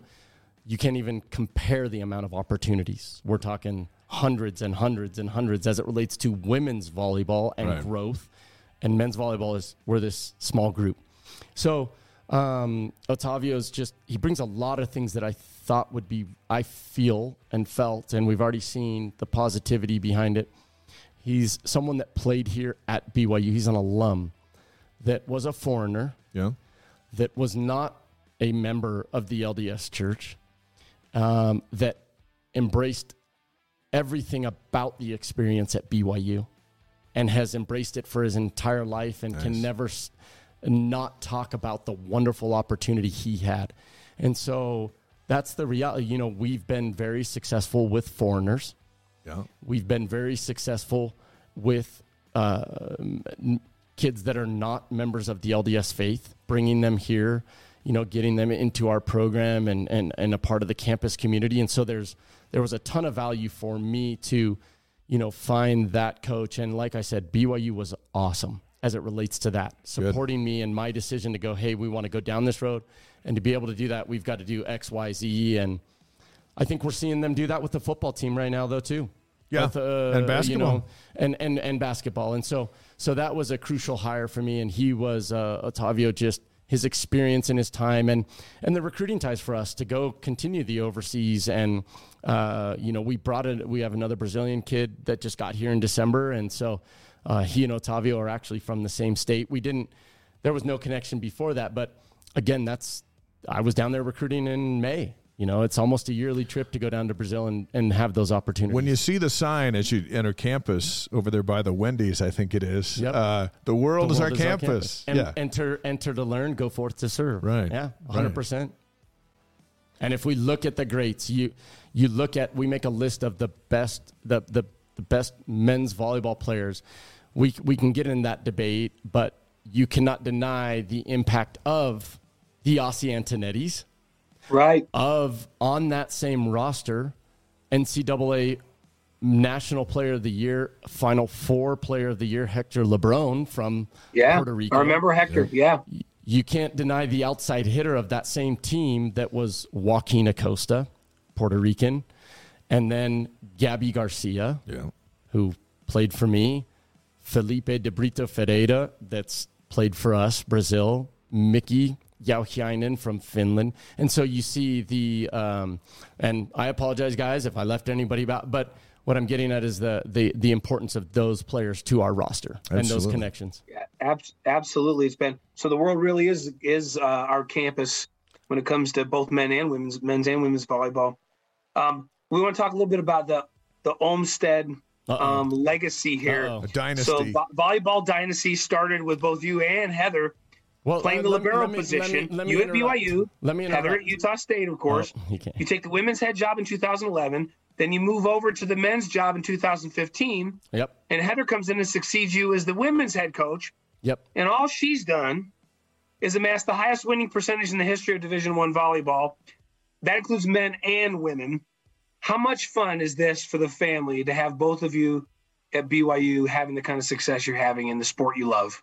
No, I mean, uh, you know, I I can't imagine, you know, my uh, just the experience my parents get to get to have, and um, it's look when I when when when BYU approached me about going from an assistant of the women's team to the head coach of the women's team.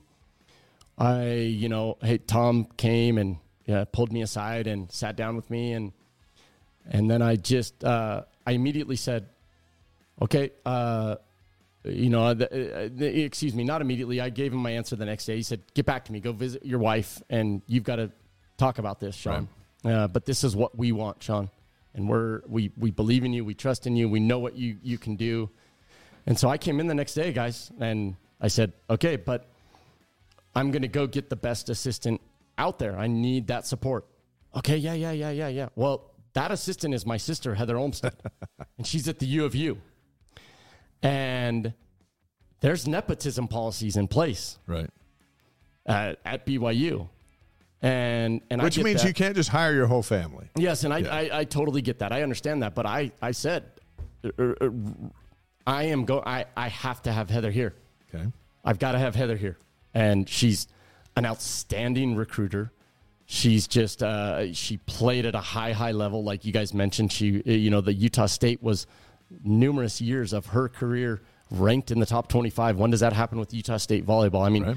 uh, former alum, uh, excuse me, alum, current Rob Neilson is the head coach up there doing a remarkable job. Don't get me wrong, but they were top 25.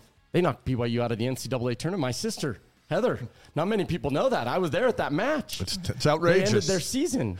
um, and, uh, and so, hey, we've got to go. I'm going to get Heather. And that, I'll share some cool things. Like, it was, that wasn't easy. You know, it just had to go through the right, the right channels, right? Yeah. And I, and I recall uh, the timing of, the, of me becoming the head coach. Heather was about, she's the, the assistant at the U of U. We were getting close to double days. And I didn't want to, you know, hose another program by taking their assistant at that timing. That doesn't happen in college athletics. You know, you guys know the time end of football season, all the hiring and stuff goes on. Yeah. You know, basketball, same thing. But this was just a unique time and a unique timing of the whole, the entire situation.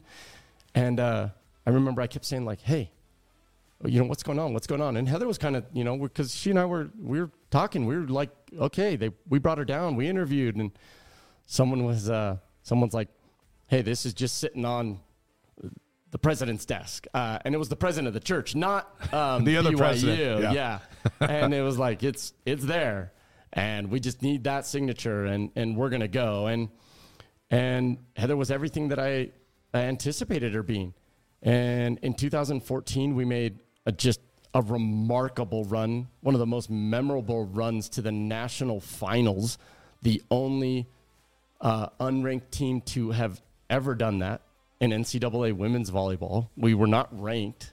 Um, we were not in, in, that NCAA tournament. You guys know how that goes. We were not one of those teams. Yeah, a seeded team, I should say. Uh, and and uh, I won. I was fortunate to win. You know, be named the the national coach of the year. And I got up there and I said, "Hey, the best coach is behind me. Heather's like she's the real deal, you know, and and and then when BYU came again, uh, this opportunity with the men's program, yeah. uh, there was hey, here's uh, here's another coach that we have. We can keep things going, and we can bring you over here to the program you were a part of, and you know think about it, and um, yeah, look what Heather's done. What she broke some look records what both this of year. You, what both no, of you have done. No, she's she's she's an awesome coach. She she's uh, really, really taken that. Honestly, uh, uh, like she has, we had a we had a phenomenal run to the finals. Like we were in the national championship. Heather's returned to the final four. Yeah. She's won what? What's like six or seven conference titles in a row? Something like that. I will say though, I do hold this over her head that most of that entire team that she went to the finals with, uh. Final Four, was a said Heather, hey, my recruit, I committed her, committed her. bu- bu- bu- bu- yeah, you're welcome. No, but uh, eh, yeah, it's it's so exciting to watch her and and be there and just for our family. Who sure. gives the most advice to the other person about coaching? No, not. We both kind of like Heather. Stay like. Like you get a text after a game and there's No. Heather going, "What were you thinking? Why'd you do that?" No, she'll just ask somebody else or say something, and then I hear through the family, like the you know the the the Pineapple Express or whatever we want to call it, the telephone game. Sure. But no, Heather's. It's fun to for me to be able to go in her practices. She comes into our practices because we we're hanging out or we're getting things ready or and just to be able to have that that connection with the programs actually is very very unique and my guys, they know every women's home game at the end of practice, I'm saying, guys, let's be here. We're going to come cheer on the girls. And they do the same. So that's that's pretty cool and pretty unique. That's awesome. I I think we've all had chances. A lot of us had chances to play in the little league teams with our brothers or or high school teams. Blaine's the only boy in the family, so that didn't that Yep. didn't happen over there. My but, my sisters, I never got to play on any of my sisters' teams. That's it. but that So, means everything. Well, how many sisters did you have? I have three sisters. Okay, so. I got six. So I got you beat. Ah, man. I did I did play I did play in high school football with my four cousins all on There the same team. There you but go. but never, you know, didn't have any brothers to play with. Yep. So Yep. So I feel you. I feel you. My my pains just uh, you know. Are you the only boy two. then, Shawn? I'm the only boy. Yeah. Six sisters and you're the Six only boy. Six sisters. So you've Man, said, my, my sisters call me the crown prince. I don't even know what we can call you with six. No, they they for sure have never told me that. You're lucky. They do I- call I, him the I can't Crown say Prince. on air, And they what treat him like that. I, I, I can't say on air the things they called me, so maybe it's a little different there. so, you, awesome. so you said some nice things about Heather. What's the nicest thing Heather has said about you? No, I I. I don't. I'm. I, I, look, it's my sister. She's. I, I know she's said wonderful things. I do. I know exactly. I don't. You know. But Like you said, like, huh? She said that. Huh. No, yeah, nice. no, Heather. Like honestly, she's uh, she is one of the the best coaches. She is hands down one of the top NCAA coaches we have in our in the women's side, and she's shown that year after year after year after year what she's doing at BYU, being competitive uh, at that level, and again, just year after year after year, and she's she's shown that. It's nice when sisters say nice things about you. I have five Yes, it is. sisters, Oh wow! I didn't. but I have didn't four other brothers, so I had Okay. reinforcements. Okay, you had so you it was had- had five against backup. five. You had backup. It was me. It was me. It was it was Shawn It's amazing the you two turned out the way you did, with, uh, surrounded by that. Dave's family has an entire basketball team and a whole backup team. Yeah, they've got. Let's go. They're going to the Big. Tw- Dave's family's going to the Big Twelve. We were in the Big Yes, 12 they long before it was cool to be in the Big 12. There you go. All right, Blaine, you ready with five questions? Yeah, let's go five questions, Shawn. We're just gonna fire matchup. Oh, First man. thing that comes to your mind. You guys didn't Starting even give me a with your up. favorite No. sports movie. favorite sports movie. Um.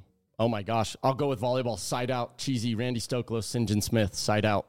If I need to. wa- I don't think I've ever watched that. don't one. I haven't tried You've that got to one. go see it. Yes. So, Side out. favorite singer or band? Uh, hands down, Bob Dylan. Really? He's the greatest wow, ever. man. Yeah. We're talking big time old school. That's That's awesome. Bob Dylan. I've seen him in concert. Uh, Bob Dylan, hands down. See, I, I could go with that. I can't go with Dave's. Dave's is ACDC, and then, I don't know. I just can't go there. So, And a lot of people Um, are going to be critical of Bob Dylan's voice, but musician, everything, music, songs, hands down. Bob when you're when you're he's a watching poet. A Bob Dylan is one of the greatest poets of our time. Unbelievable. when you're watching him on stage, do you sometimes go, "Is is he going to move?" Yeah, so that you know it- he's still up I there. I will say the the perf- you know going and seeing him live wasn't. Uh, yeah, it wasn't. I I couldn't really not the understand what he was ACDC guys are all over the stage just for the. It- well, his performance quality is not Michael Jackson. Let's just No, say that. No, So, there you go. um, favorite breakfast cereal? oh, cinnamon toast crunch. You know what? We have a lot of a lot of cinnamon toast crunch. Yeah. Thank thank you for not choosing a healthy cereal because we don't we don't go for that. We all you like sugar coated. There you go. Dave is Captain Crunch without the crunch berries, which I don't understand Wow. at all. I had some this morning. That's Yeah. just so one. I mean, it's just like it's like that. I I, don't know. And I go and I go back and forth between Apple Jacks. Um, Oh, I like cinnamon. I like cinnamon toast crunch too. I think that's a really good one. Yeah. But uh, yeah, and I like cinnamon life as well. So I'm kind of a cinnamon guy. There you go. for sure. Um, your favorite BYU moment. It can be as a coach, as a player, Oh. as a student. It doesn't even have to do with volleyball. You're just your favorite BYU moment of all time.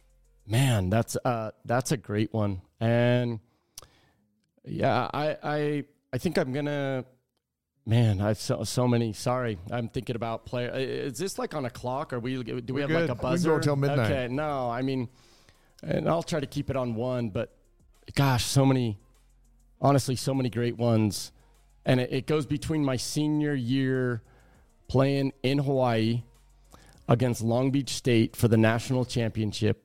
We win in five. The score is uh, 1917, which, if you know, that's overtime, or it's 17 15. I can't recall which. But we were down in that fifth set 10 6 and 13 9. And in men's volleyball, that's it, because you only go into 15, Right. and everything, Yeah. is a, everything is a point. And uh, we came back and, and won. So I'd have to go between that or uh, you know beating Texas in the national semifinal when you, nobody gave our, our, our group of girls a shot uh, to beat the Texas Longhorns in that national semifinal, and uh, our girls knew there was no doubt in their mind and i we don't have time that i could tell you some stories but they knew they were going to win that match there was no doubt in their mind that they were going to win that match Awesome. That's awesome. sorry so Hey, those are uh, two but those are I'll, two. Those you are two what good I'll ones. Go, those are two great yeah, ones. yeah You're- my bad your senior year experience, and this isn't part of the five, I always am interested in this. When you're in that environment, you're playing for a national championship. That was there ever a moment when you t- took the time to step back out of the competition and take it all in for a minute? Um, you'll get me emotional, so I'm not going to. Uh, I got to be careful. I don't know if there was a time in the game, but seeing my dad after for sure was that moment. You know, my dad is in the Volleyball Hall of Fame and numerous Hall of Fames in California, and just that that that was it. You know, seeing my dad and um, in the moment in the in the match, uh, maybe maybe not that I can recall, um, but uh, yeah, seeing seeing my dad in that moment, and and I'll tell you guys as sports, uh, you know, analysts and and all that you guys do that year. We had played Long Beach State three times before that national final match. We played them twice at home, or excuse me, at their place. We beat them in two, if I'm not mistaken, two five set matches back to back. So we go to Long Beach, mm. we beat them. Then we win, we get to host the MPSF tournament. We play them again in the finals of the MPSF tournament. So that's now that's number three. So we've now beaten them three times, and now we're playing them in the national final. And every interview was, you just can't do it. You cannot beat a team three, four times in a row. It's just against every sports logic and the experts. And I literally, I, I recall saying, I recall saying, I think it's the opposite. I think it's on those guys. They cannot beat us. Like, man, what do we got? What do we have to do to beat these guys?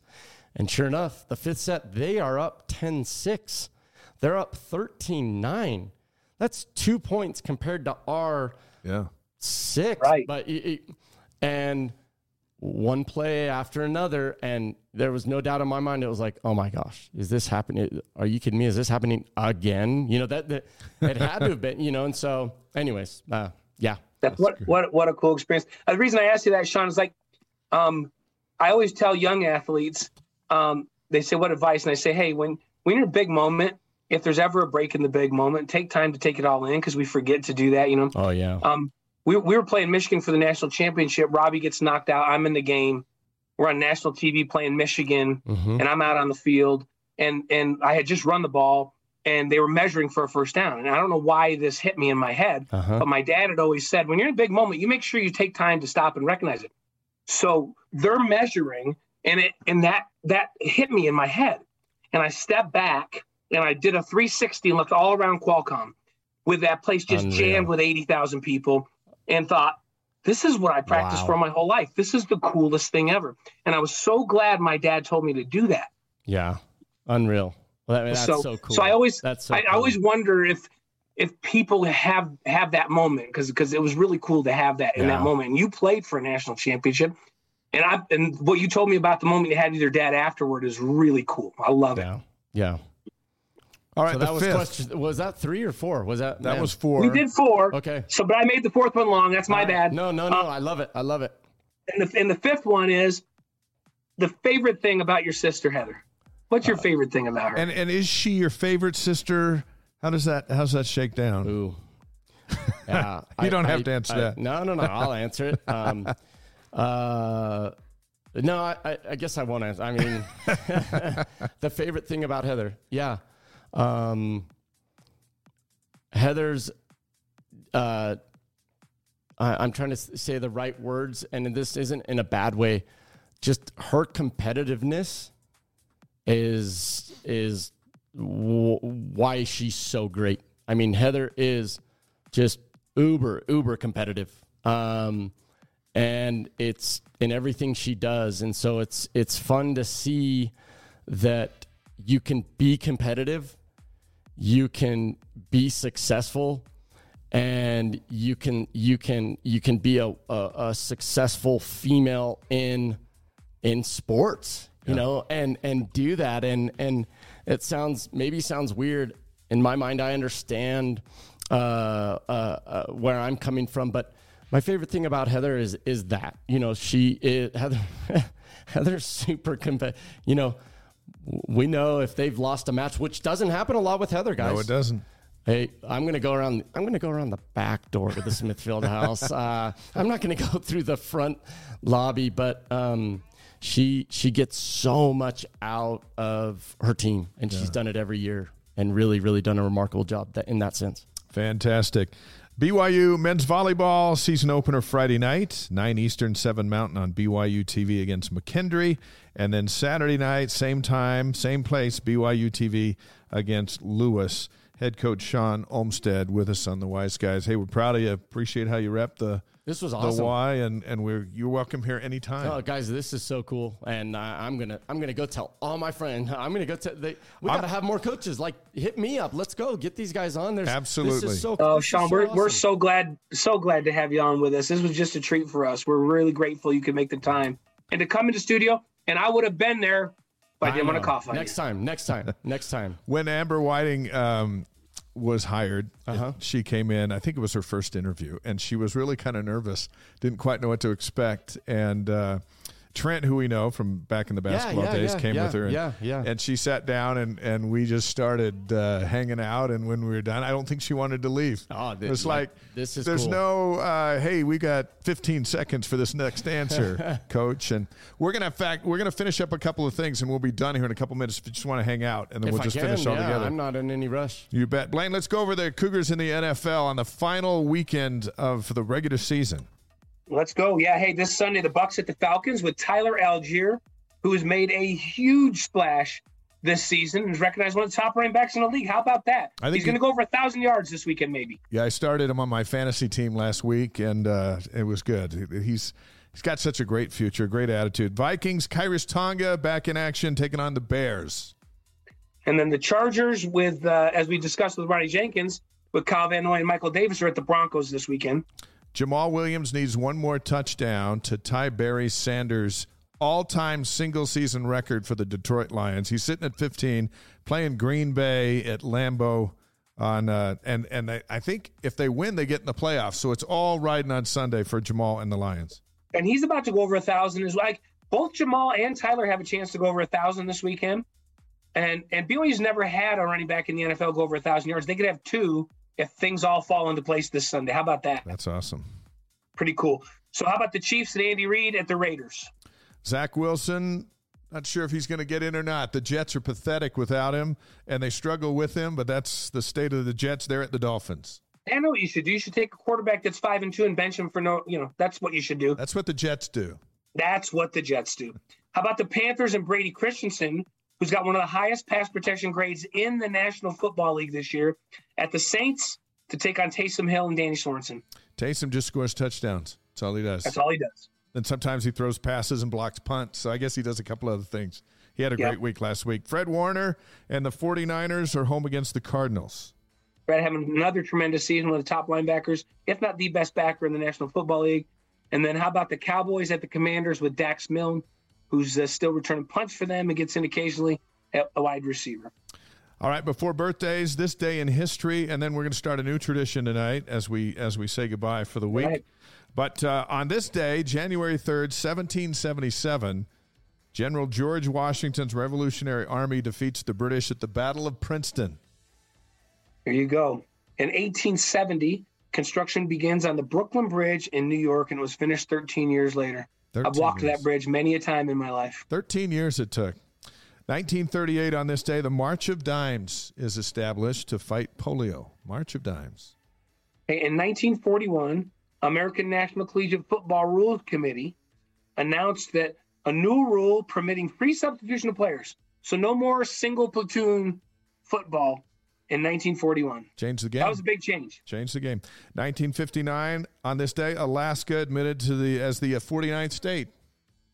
Didn't we buy it from Russia for something cheap? That was one of the best deals ever. It's like 15 million bucks. I don't know. They obviously didn't know there was gold up in the, their hills, Or did they? oil. Yeah. 1981, Johnny Miller wins golf's first $1 million tournament. He beats Seve Ballesteros in a playoff to win the Million Dollar World Challenge in Sun City, South Africa. Um, by the way, the purse for April's uh, Masters is 15 million. Things have changed. Yeah, they've changed big time. They can thank Tiger for a lot of that. 1933, you'll remember this one, Coach. The Bills rally from 32 points down to beat the Oilers in overtime in the AFC wildcard game. It was the greatest comeback in NFL history until the Vikings rallied from 33 down three weeks ago to beat the Colts. Here you go. Hey, how about 1994? Steve Young becomes the first quarterback to win three straight NFL passing titles. How about that? That's why he's in the Hall of Fame. 2004, Casey Kasem retires from hosting America's Top 40 after 30 years. I'm Casey Right- right Kasem, there. and this is the American Top 40 Countdown. You listen Yeah. to that on the beach when you're playing Oh, volleyball, e- right? e- Every Absolutely. Sunday. Every Sunday. So, hey, let's do some birthdays. Okay. January 3rd birthdays. 1892, J.R.R. Tolkien.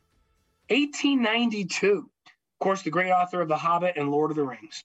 1909, Victor Borge was born, comedian, piano player. That's right. 1956, Mel Gibson, the actor, was born. 1964, Cheryl Miller, born on this day, gold medal basketball star. Who's the best basketball player in their family, her or Reggie? I say her. Probably her. I wasn't a So- big Reggie fan. 1981, Eli Manning's birthday, January 3rd. Now, I do like Eli. I met him at a golf tournament in Vegas on his rookie season. He was there playing in the offseason. He seemed to be nice and genuine then, and he seemed to stay that way throughout his career. When, when he was in his heyday, I was in New, Nobu on 57th Street in Manhattan, and I, I looked around. And I'm like, who is that enormous group of people at that table over there? And it was Eli. He had his whole offensive line out, taking him out for sushi. that's, so, That's great. Um, and and like you can tell these guys about our new wise guys tradition. Yeah, last year we ended with a LaVell Edwards quote, and let's be honest, we ran out of LaVell Edwards quotes. So this year we're going with the uh, inspiring thought of the week, and that's how And we'll we're- end each show. Yeah, we're gonna start off with C.S. Lewis, who always had a lot of wisdom, right? So, and here's what C.S. Lewis said: You can't go back and change the beginning, but you can start where you are and change the ending. I love that. I like that. That applies. That's been used in numerous talks. That applies It's to so many perfect. It's things. perfect for our first show of the new year. Yeah, We can move forward and change change the ending. Um, I'm going to change the ending because I'm losing 15 lbs in the next two months. That's what I'm doing. I'm changing the ending. that's how that's going down. Yep, I'm losing 15. I got to do it. There we go. That sounds like you're trying to change the beginning, but what you, No, because I, I heard all from Shawn all about these 45 inch vertical jumps and stuff. And right now, I'm so heavy. If I jumped as high as I could and you could slide paper under my sneakers, I'd be getting off the ground for, for me right now. Let's go. We Now's thank- no, no better time than the present. Let's go. That's right. Ronnie Jenkins on our show tonight, the fastest football player in the history of BYU, and uh, what a what a fine young man. He's grown into an older young man now from the Ronnie we knew as a as a player. Shawn Olmstead, the men's head volleyball coach, first class. Uh, next week, Jimmer, and in two weeks, Danny Ainge. So we had to get the big shots on before we went to Yeah. Jimmer and Danny Ainge. there you Right. go. See how that Appreciate happened? That. Appreciate that. Appreciate that. Hey, that's our show for this week. The podcast will be up tomorrow. Share it with your friends. We'll send you one. Awesome. You can send it to the family. Excited. And um, and then you find us on YouTube and Twitch and and all of that stuff. And then Friday night we'll see on BYU TV. It's uh, men's volleyball season opener against McKendree. And then Saturday night, Lewis and then Blaine, you and I a week from Saturday, BYU and Pepperdine in men's basketball. Yep. And I'm not going to be sick by next Tuesday. That's my other New Year's resolution. I'm not going to be sick by next Tuesday, so I'll be still back in sick, studio with you. I'm sending the paramedics over if you're still sick. I appreciate it, brother. All right, man. Sleep well. Thanks everybody for guys. watching. We'll see you next time. Thank you, coach. Thank you guys.